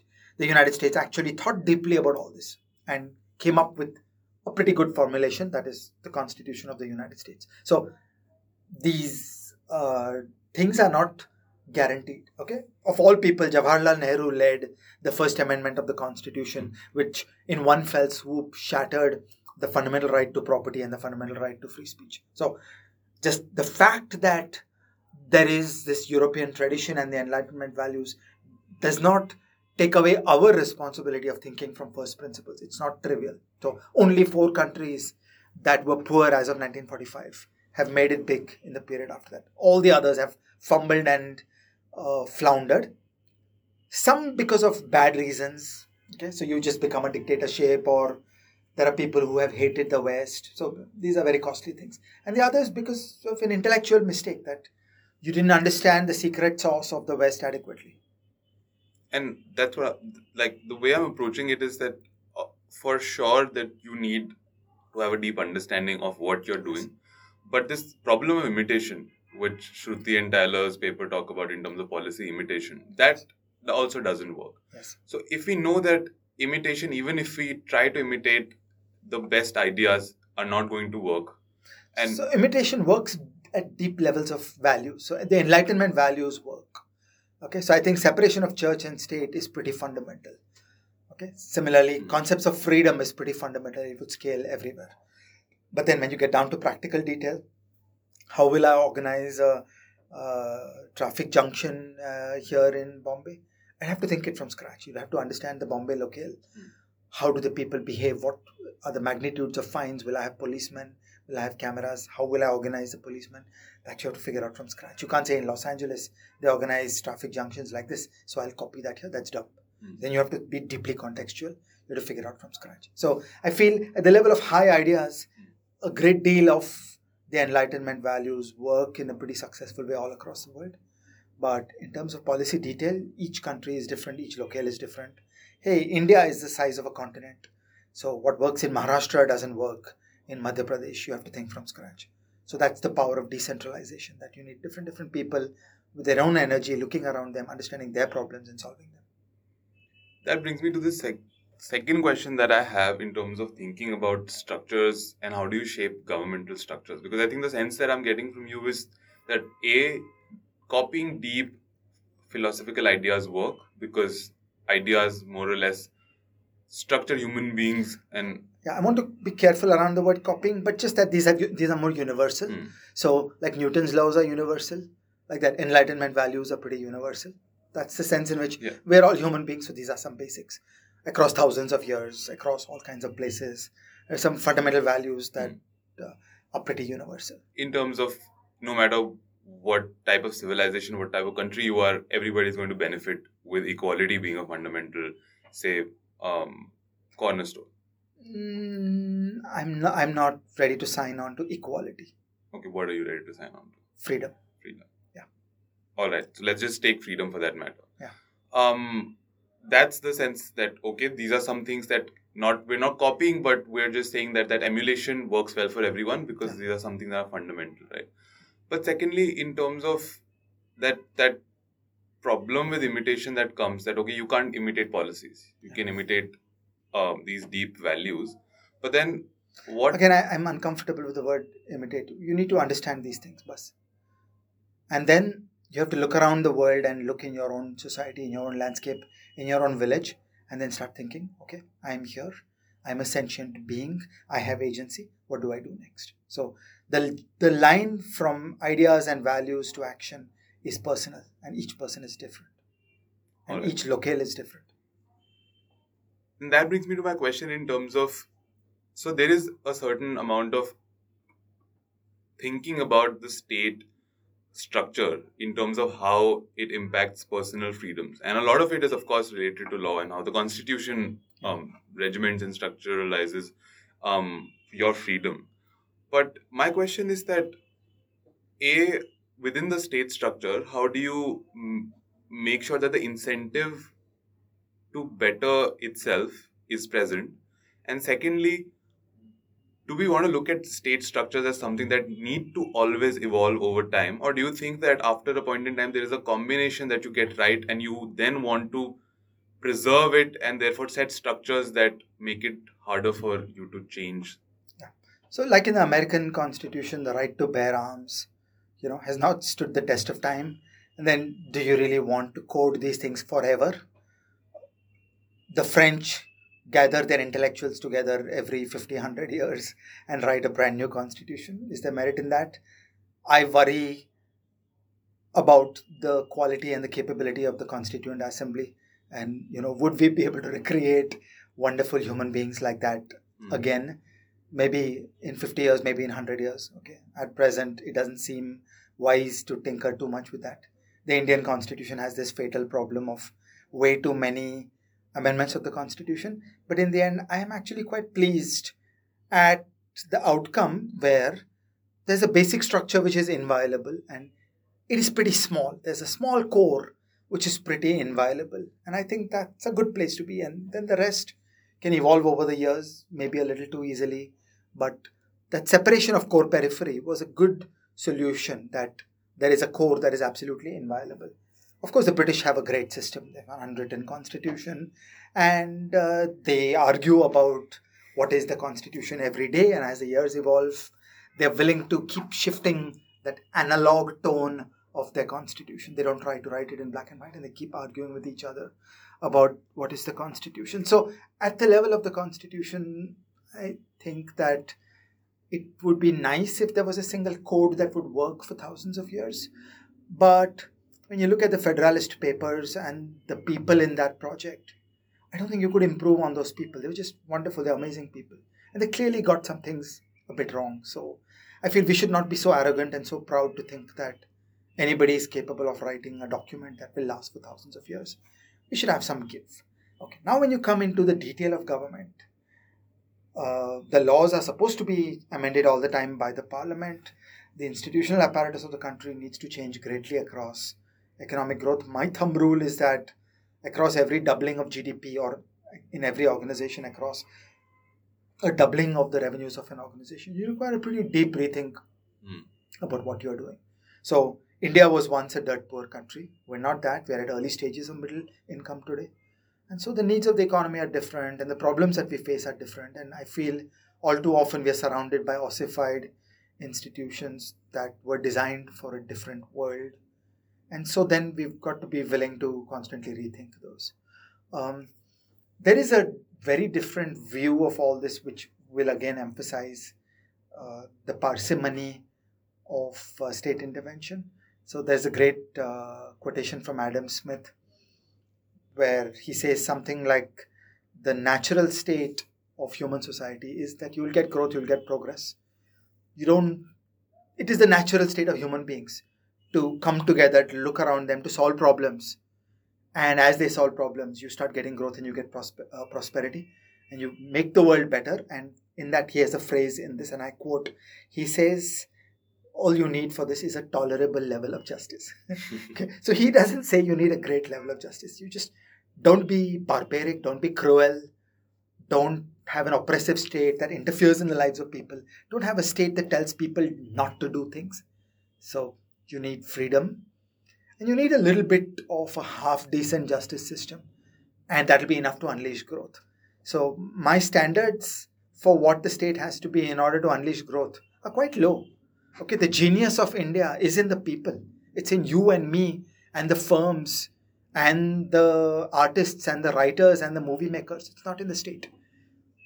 The state is doing all it can, it can today to prevent the genius of the Indian elite from turning into invention, innovation, adaptation, expansion, complexity, firms, organization. So I don't think that the state creates conditions for growth. The people have the genius and the energy that creates growth. The Indian state holds the country back.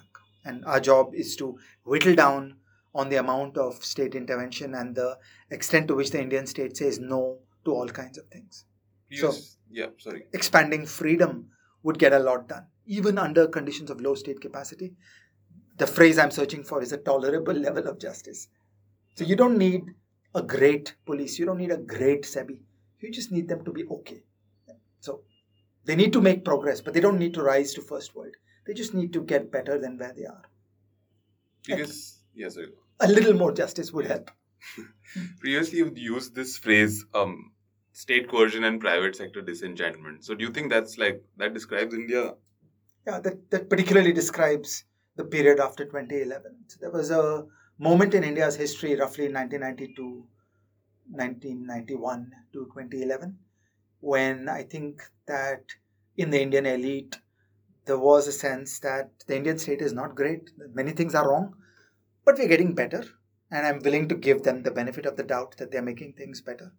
And every now and then, my life, my business will stumble on some landmines and it'll go bad but I will have recourse. I'll be able to go talk to officials, I'll be able to talk to politicians, and they will either solve my problem in the particular or they'll even make a little bit of progress on the broader frameworks. Okay, so there was that moment from 91 to 2011 where the leadership and the sense of progress was strong enough. So I'm thinking of Narasimha Rao and Vajpayee and Manmohan Singh that there was a world where the Indian elite was willing to give the state the benefit of the doubt. And by 2011, that had reached its high point and had actually turned around. So from 2011 onwards, we've had a long bad period in terms of private investment. And we see a lot of the key individuals of India who are standing back from the fray, who are not committing themselves in terms of money, in terms of emotional intensity, in terms of where their children live and uh, not digging in to build organizations and participate in the Indian Growth Project. That leads me to this one question of where is this dissonance coming from? And what I mean is that every now and then you hear information and news about how the private sector in India is actually growing. In terms of apparently ease of doing business rankings we climb every year.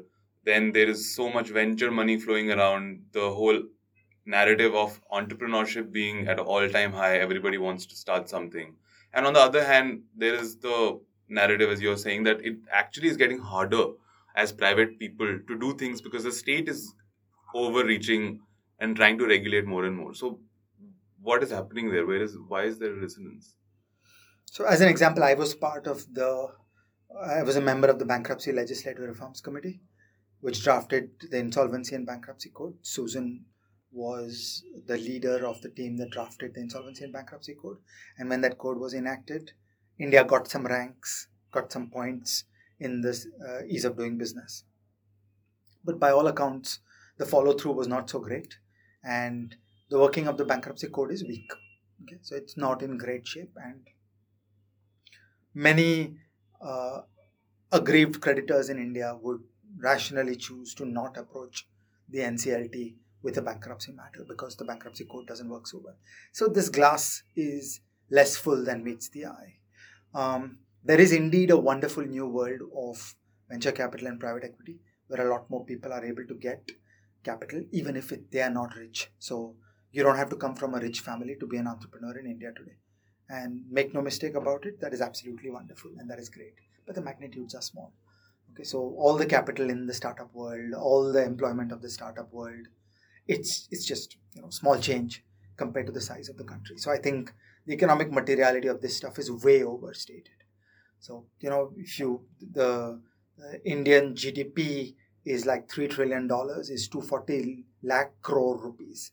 Okay, so suppose you were an optimist and you think that uh, the con- in the country there is one new unicorn uh, getting an IPO listing every month, which is not true, but let's just play that.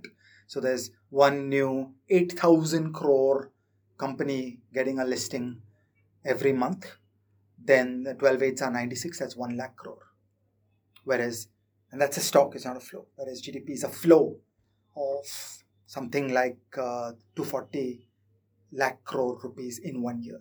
So even if you were at the level of one unicorn a month, which is where we are not, it's one of a stock being created against a flow of 240.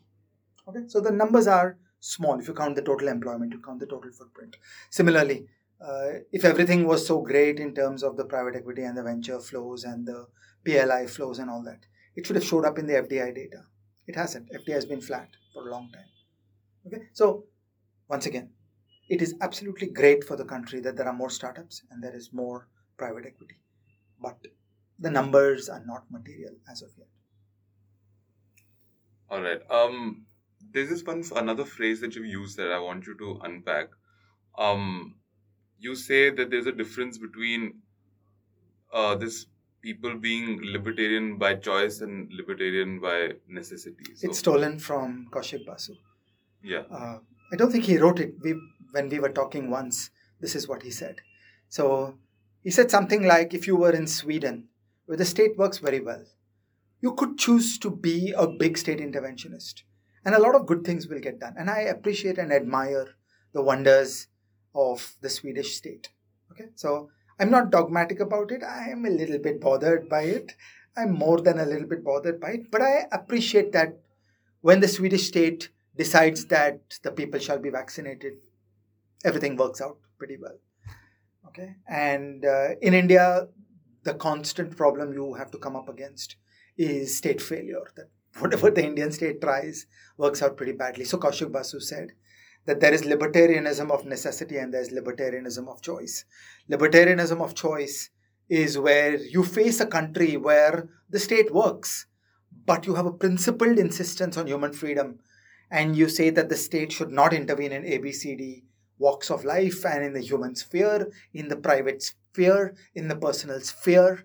So you will reject uh, monitoring, surveillance, and control of human beings by the state. Okay, so this is libertarianism of choice that even though you live in a country where many things work well and there are checks and balances, there is rule of law, you will still insist as a moral principle that the human imagination is too important and when you bring the state into it, there's a deadening effect and state control is bad for the soul. As opposed to libertarianism of necessity that you're in India, this Indian state fails at whatever it does. So, like, really, what is the mandate you would like to ask of the Indian state? you should be rethinking that and asking for a very few things from the Indian state. So we discussed it earlier mm. today that narrowing the mandate of the state to a small core of really important things and then get on that long European journey that I hmm. described to you, that it took 100 years to get basics done. So, in the hands of South Korea, Chile, Israel, uh, Taiwan, it took 50 years, 80 years. Okay, so these are countries who started from scratch in about 1945, in the case of Taiwan, 1949, and then you know sifted through the package of global knowledge, and in about 50, 70 years, built out to a first world country. Okay, so under those conditions, it takes 50, 70 years. In terms of what you said about the state working well, then it should be allowed to work if you're not principally opposed to, say, minimal government and everything, because you know that something's going to get done.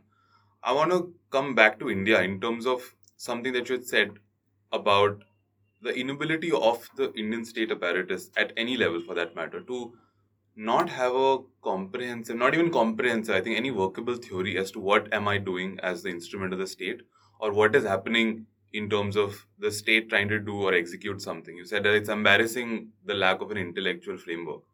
In that sense, do you think that the these instrumentalities of the state, these executioners of the state, are aware of the cost of them making a mistake, of the cost that they incur on people, on the state, on the people, when they don't have this framework in the first no, place? Generally, most civil servants are quite happy about themselves. They have self esteem. Remember, everybody praises them every day. So they're surrounded by friends and family who say, Oh, sir, you are so great.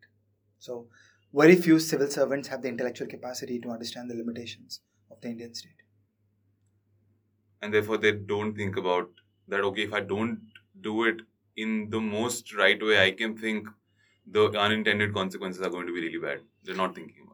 So by and large uh, very few uh, personnel of the indian state. So uh, the state is defined as the community that achieves and maintains a monopoly on physical violence in a given territory. And so it includes politicians officials the coercive arms of the state all that. And uh, by and large, I think we are at the early stages of the journey to freedom. Because this is something that worries me in terms of this is also like the Hayek's coordination problem in terms of you have this big government or an organization, you have different people respond to different incentives. But even if, for example, at the head of the state, tomorrow or day after, you have one administrator, and this doesn't have to be at the topmost level. For example, I am an Indian administrator. There are 10 people below me. And I am handling this one water department in, say, one village in Madhya Pradesh. But I have read all of that. And I have clear fundamental thinking of, okay, public policy. I have read through all the books and everything. I have a fundamental philosophy of okay, I want to get these things right. But even at that point in time, because of the coordination problem of the fact that not only do you have to work with other people horizontally, vertically above, and vertically below, how do you manage to make sure that you are able to achieve those outcomes when the variables that you have to play with are not, are not the same as you? So you're absolutely correct. There is a lack of policy coherence in the absence of strategy. Okay. And I just want to dwell on the words strategy and tactics because this is at the core of the problem. Uh, by and large, you know, India is a poor country, is an underdeveloped country, and uh, there's very low intellectual capacity. So there's very little strategy, and this is true across government or private sector. So most private business people will always revere execution and revile strategy.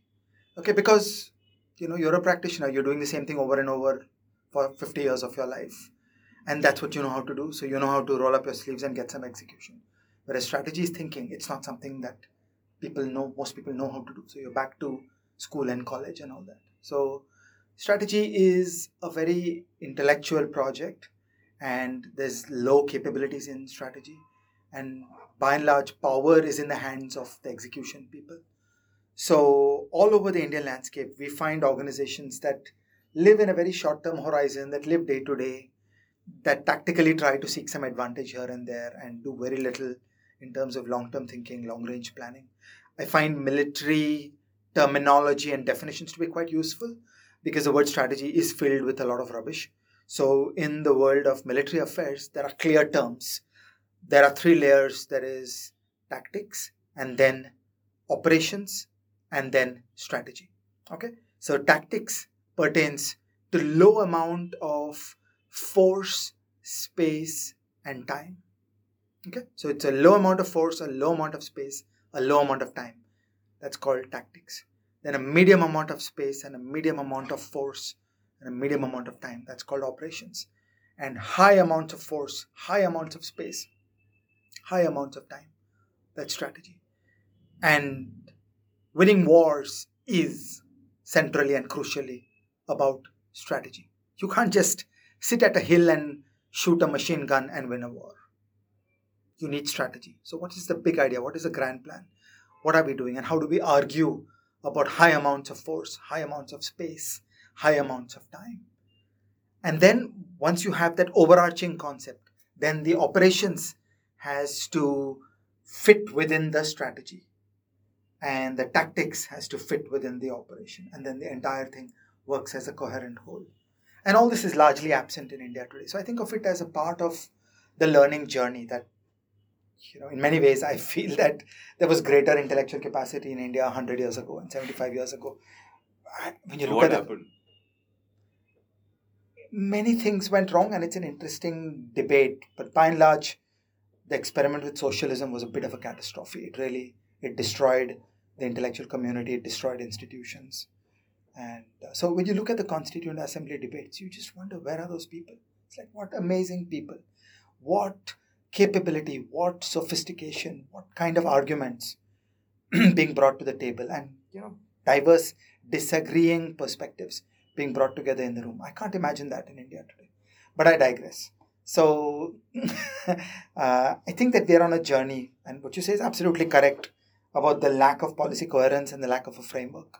But that is indeed part of the journey. So why does the indian state fail? This is part of the story that power is in the hands of execution people. And then for them every day is an exercise of power of firefighting. You play on one week horizons you play for headlines then you're not actually able to solve problems. So then, as as I was saying, it's a lot about mindset. In uh, um, can i can i please uh, complain about iit people? Uh, the indian state is filled with people who think that building an app and doing some it is a solution to deep complex social problems. And that's just so superficial it's almost laughable but you've also said that I, you think that Aadhaar gets more criticism than it deserves. So. Yeah i mean that's a complex story but i'm i'm just saying so many places in the indian state are now trigger happy that we want to build a system we want to build an app. So they think that the lack of intellectual framework is fine because actually all i'm doing is i'm building a software system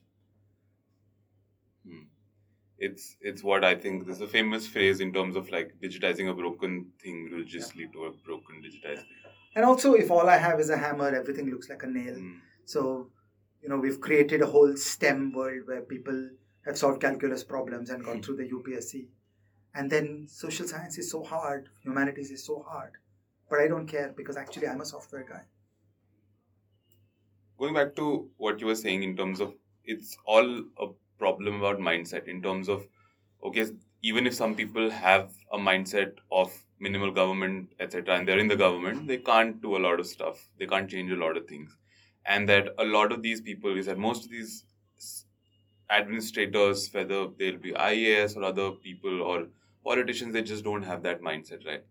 This brings me to what Percy Mistry had said to you at some point in time, which is that you're not allowed to complain about mindsets. i was about to say to you that i object that you use the word mindset Yeah, so at that point in time, then if you can't complain about how these people were essential to how, say, you would want the Indian state to work, are thinking about something in a specific way, and if, say, you are not allowed to complain about it, then what do you do? What what what complaining do you do, and what do you solve for? focus on solutions so for example the reserve bank of india was a messy organization lacking objectives lacking, lacking accountability okay and yes of course that messy environment created a bad mindset in many of the employees But the journey lay not in whining about the mindset, but in a practical, tangible solution, which is inflation targeting. So today, the Reserve Bank of India has accountability that has created a new set of feedback loops when inflation in India goes above or below 4%. The Reserve Bank of India gets inundated in criticism saying you have failed, and that keeps them honest. So they've got a whole set of checks and balances that reshapes their behavior. That is the answer. So it's a positive journey of not complaining about the people. Hmm. Okay, all of us are equally good or equally bad. The question is, what are the incentives that we are placed under? So when you reshape the incentives, the capabilities of the people and the organization change. Yeah, this this brings me to my second half of my question, which is that okay, a you don't need to complain that much. You focus on solutions. Second is the second part of what Percy had said. Yeah, but solutions that actually go to the deeper fundamentals of incentives and the role of the state and so on. So you don't ask RBI to do 16 things. You ask RBI to do one thing inflation targeting. Okay. So linked to the previous discussion. And you don't come up with an app. Hmm. Okay. So it's not about an IT system that will somehow make monetary policy work better. You don't do a monetary policy stack. Okay. you actually go to the fundamentals that what is the purpose of money creation in a society? The answer is to deliver on an inflation target. So you get to that core and you put it in a law. That is progress. And that reminds me of what you had said. This one time you were in a room full of bureaucrats and they were discussing that they are going to set an like an export target. um, and then you were like, how can you set an export target? Because I mean, what India exports has nothing to do with you. As long as you get out of the way, like don't have customs duties, don't have barriers to movement of money across the border, don't prevent the FDI, other than a tolerable level of justice. So India's greatness is in that elite. There are people in this country who have capability and hunger and will go build stuff and do amazing things if only the Indian state will let them. The second part of my question was that Percy had said to you, don't complain on mindsets, change the rules, the mindsets will change. Yes. What are the rules that you're going to change to change the mindsets within the. People? I just gave you an example. Okay. So, in field after field after field, we've got to think what is that bureaucratic formation? Does it even need to exist? You know, so should you be shutting down a whole array of interventions? And then can we establish clear objectives? Can we establish the checks and balances so that they will have their uh, nose in the till and deliver on those narrow objectives? Sharp, precise drafting of laws. Okay, so you've you've been a law student. You understand expansive drafting of laws versus sharp drafting of laws. This is a singularly important project. So uh, imagine the objectives of an organization like SEBI, where there's objective A, B, C, D, and then in the end, it says any other objective as determined by the board. Hmm. then you've given it all away. Then suddenly they can do anything. They can they can go build a university claiming that's my objective. Bracket. They did. Hmm. yeah. Um. Then my couple like towards the end, I have a couple of final questions in terms of this is another thing that you discuss quite a lot in your conversations um, and podcast podcast interviews with people is how the Indian people have come to be such good faith for the government in terms of they think okay the government as we've discussed before the government will come and solve, solve this problem for me the, government the, government is mai baap the government will wipe every tear yeah. every unhappiness of mine shall be turned into a twitter complaint to some handle called government that doesn't exist. we should start that handle, right? Sarkar, at Sarkar. Give me all your complaints. I am your God. so that way, um, you have this idea as an Indian, like, I mean, I will use the word subject, not a citizen, because this understanding of you being yes. a citizen is very scarce. Yes. Um, and so it's a two way street that the oppressor is engaging in an illegitimate extent of control and intervention and non-rule of law and the subject is illegit is accepting all that so that's that's the dysfunctional marriage of india yeah so in that sense a how i have a sense of uh, in terms of how did we come here but in terms of that like how now that we know that for a fact that most majority of Indian population will look up to the government to a solve problems, but secondly also have this good faith towards the government, yeah. not be critical to the government, not sorry, not government, the state in yeah. itself, yeah. not be critical towards the state, not ask for more rights. This is something that I like to say that like the Indian citizen does not think in the vocabulary of vocabulary of rights. So one of the biggest so I, I, don't want to push the word rights because in India it has turned into all kinds of right to education and all that stuff. The core is public choice theory. the the single biggest missing piece in the worldview of the people of the freedom movement. Okay, Nehru, Patel, Rajgopalachari, you know that entire crew. The m- missing brick in their wall was public choice theory. The idea that the state is a community that is composed of self-interested actors. They are not saints. They're not like you. Okay, so Nehru's core mistake was that he thought there was a little bit of his nobility in every future civil servant of India. And that's just like way wrong. So, what we need today is a great dose of public choice theory in, in just simple uh, understanding that the state is composed of self interested actors. They're pursuing their own power, their own wealth, their own peace of mind, and a good night's sleep. And as long as we understand that much, then we will have more reasonable expectations both around what they're capable of and around the kind of checks and balances required. That you, there will be people who say, Why did you need to write a law that says that RBI has an inflation objective? No, excuse me, you did. Okay, if you leave that vacuum, then RBI will do all kinds of things. Okay, it needs an explicit objective written into the law and make it unpleasant when they fail on that objective. Uh, there was a clause in the law that RBI would write a letter to the Ministry of Finance explaining the reasons for their failure and describing remedial actions.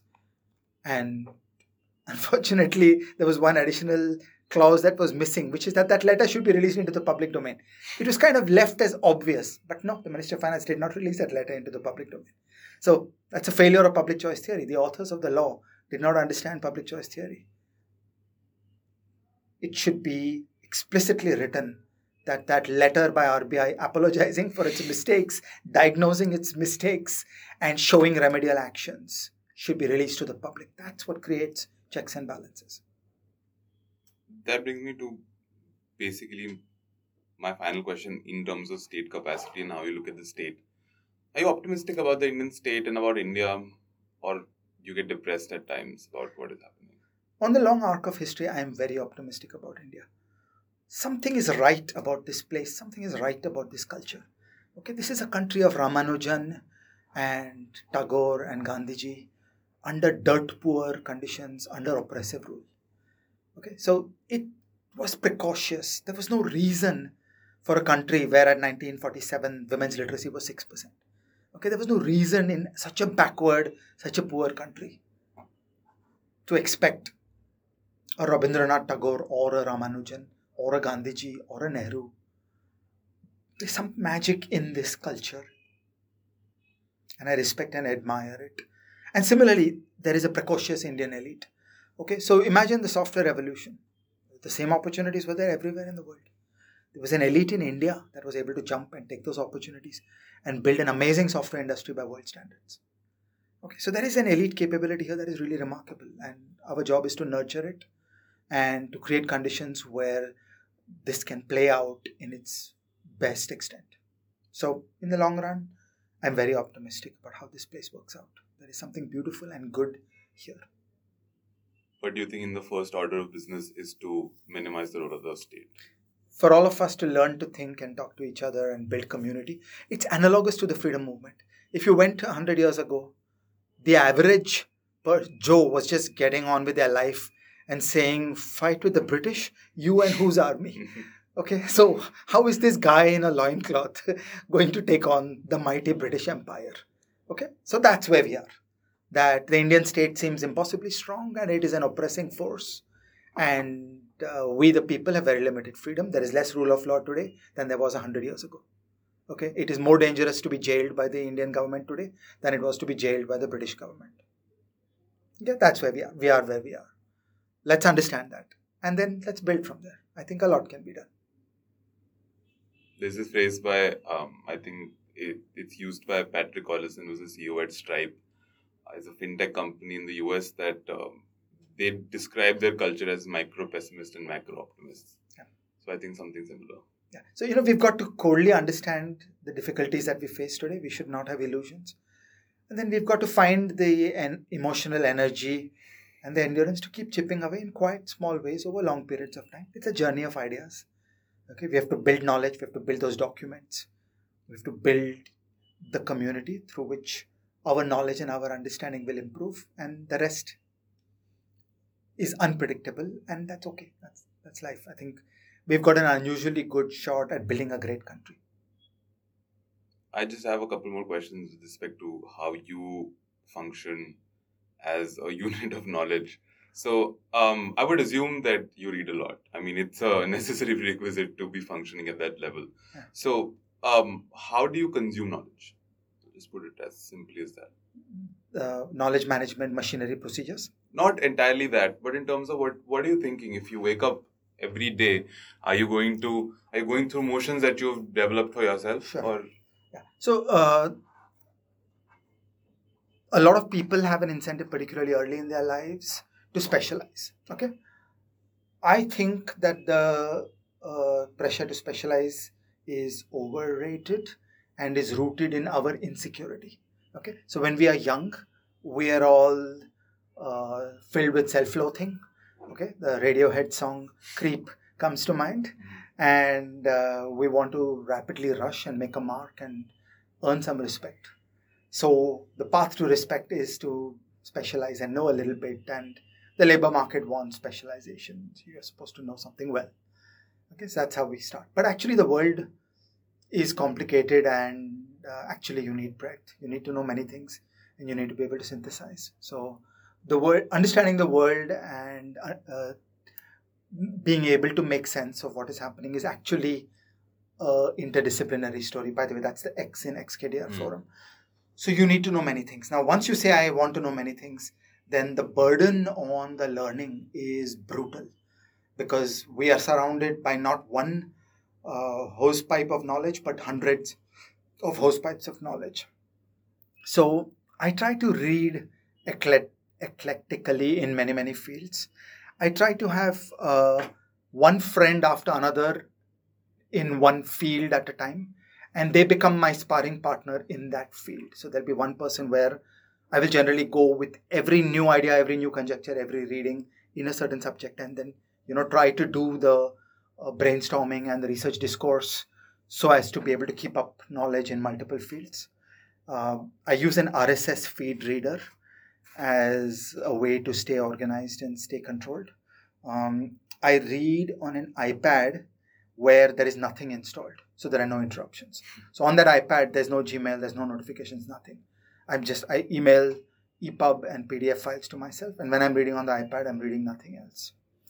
Uh, I uh, systematically store uh, URLs of materials that are in a field across many many fields, so that when the day will come and I'm ready to deep dive into something, I've got my neatly ordered collection. I need to study this.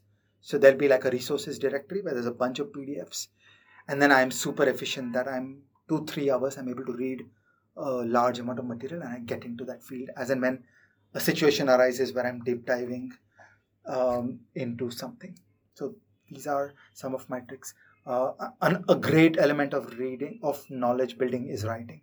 Hmm. So I write. I write a fair bit, and each writing project is that supreme pressure and focus where I have complete intensity in that one thing that I'm writing, and that's a time both where I read a lot because I want to be sure I'm doing that well, and also I find that the act of creation is at the writing quite often. Sometimes the act of creation is something completely unrelated, where some idea strikes me and then I kind of file it away either in my head or on my phone, and then later on I'll turn it into a written product.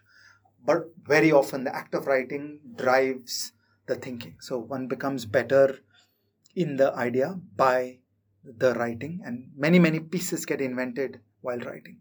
So some amount of invention happens offline, but a lot of the invention happens while writing. That once the journey starts, then many new ideas and insights and problem solving happens. what is your decision making framework?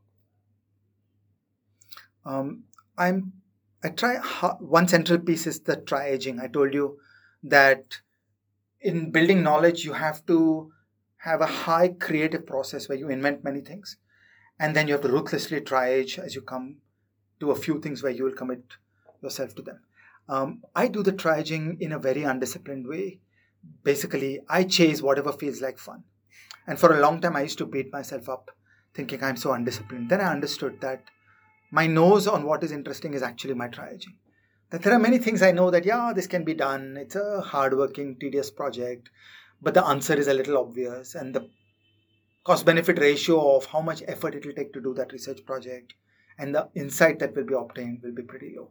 Okay, so a lot of like double quotes good journal publications fall in that category that you know by the time you've described a few sentences of it you pretty much know what it's going to be and the rest is all just pleasing the editor and the referee and i find that a waste of life. I'm always after the real novelty where there are fundamental questions being asked and i yearn for a project that will change my view of the world. So what's really great is to find a research question where i don't know which way it will turn. And in the uh, art of exp- in the act of exploration it will change my mind that uh, it this or is it that? Whereas if i feel sure i know what's going on then why bother? So the triaging is around the curiosity that what would be fun what's a nice place where i'll discover something and it'll be an interesting project. And so i now have the fancy name for it which is i say i'm triaging actually i just wake up every morning and do whatever feels like the coolest thing that i feel like doing. And you think that has held you in good stead throughout your life? absolutely yeah. So the, the whole machinery of credentialism and the corporate ladder uh, is the modern industrialized machine of knowledge making which in some ways loses something fundamental. Actually knowledge is too important to be turned into a machine. Yeah, because of because that you talked about knowledge this is this was not supposed to be asked here. This um i'm just thinking about it now. Do you think as a knowledge center bombay is better than delhi? Um, in some ways yes. So delhi is in uh, weaker shape today than it was a long time ago. So there was a time when delhi was the dominant place in india in terms of the intellectual community. Today bangalore is very strong bombay is very strong. So the world is changing quite substantially. And you would say that's because of the priorities of the people in those areas and how they've changed? Yeah so again it comes back to the machinery of the institutions and the incentives and the arrangement of power and resourcing and all those things. Hmm. um what is your idea of a good life? I have a sense but what do you think a good life is? Uh, I, um, i'm not a great writer but i have always been struck by hemingway saying that a good day is one in which you get to write one good line. So i, I, I have an inordinate and childish joy of writing. Uh, i enjoy the craft of writing. I love writing a good line. So the the precision the wisdom the color of a good line is something that matters greatly to me. Um, I, it would be good to invent things. So at heart i like the creative process. Most of my creativity is on this range of little more stem little less stem meaning i'm happy writing code i'm happy coming up with an idea in statistics. I'm happy coming up with an idea in economics and i'm happy in the more humanities and social science of figuring out the world coming up with crazy conjectures thinking deeply about them trying to uh, explore the world and understand what are the big problems and how do we understand them. What is your advice to young people who are curious want, who want to do something want to solve some problems who are motivated by however you described you would want the students in your ideal class to be what what advice would you give to them Uh, I'd say two things. One is that the world that's pulled down in front of your eyes is the credentialism and the corporate ladder. And that's just deeply harmful. That if you start thinking that I want to go to a high ranked university, you're in deep trouble. Because knowledge is not about rank. And the people who are chasing the rank in a performative display that I'm smarter than you because I'm in a higher university than you or I'm in a higher journal than you, then that's just deeply destructive, then you're climbing the corporate ladder and you've lost connection with your heart. So that would be my idea number two. And idea number two, uh, that's my idea number one. And my idea number two is that there will be life trade offs. That, you know, the world of knowledge, in my opinion, is a beautiful world, but it is costly and difficult in its own way. That you will have many trials and tribulations. So, the, in exchange for leading a good life, you will experience many difficulties, and that's just part of the package. You can't have everything. and my last question would be if you were to go back in time what's the advice you'd give to an 18 year old Ajay? Uh, when I was finishing up at IIT Bombay, uh, Kirit Parikh said to me, Come for some years an apprentice with me. Okay? And that was the best advice in the world.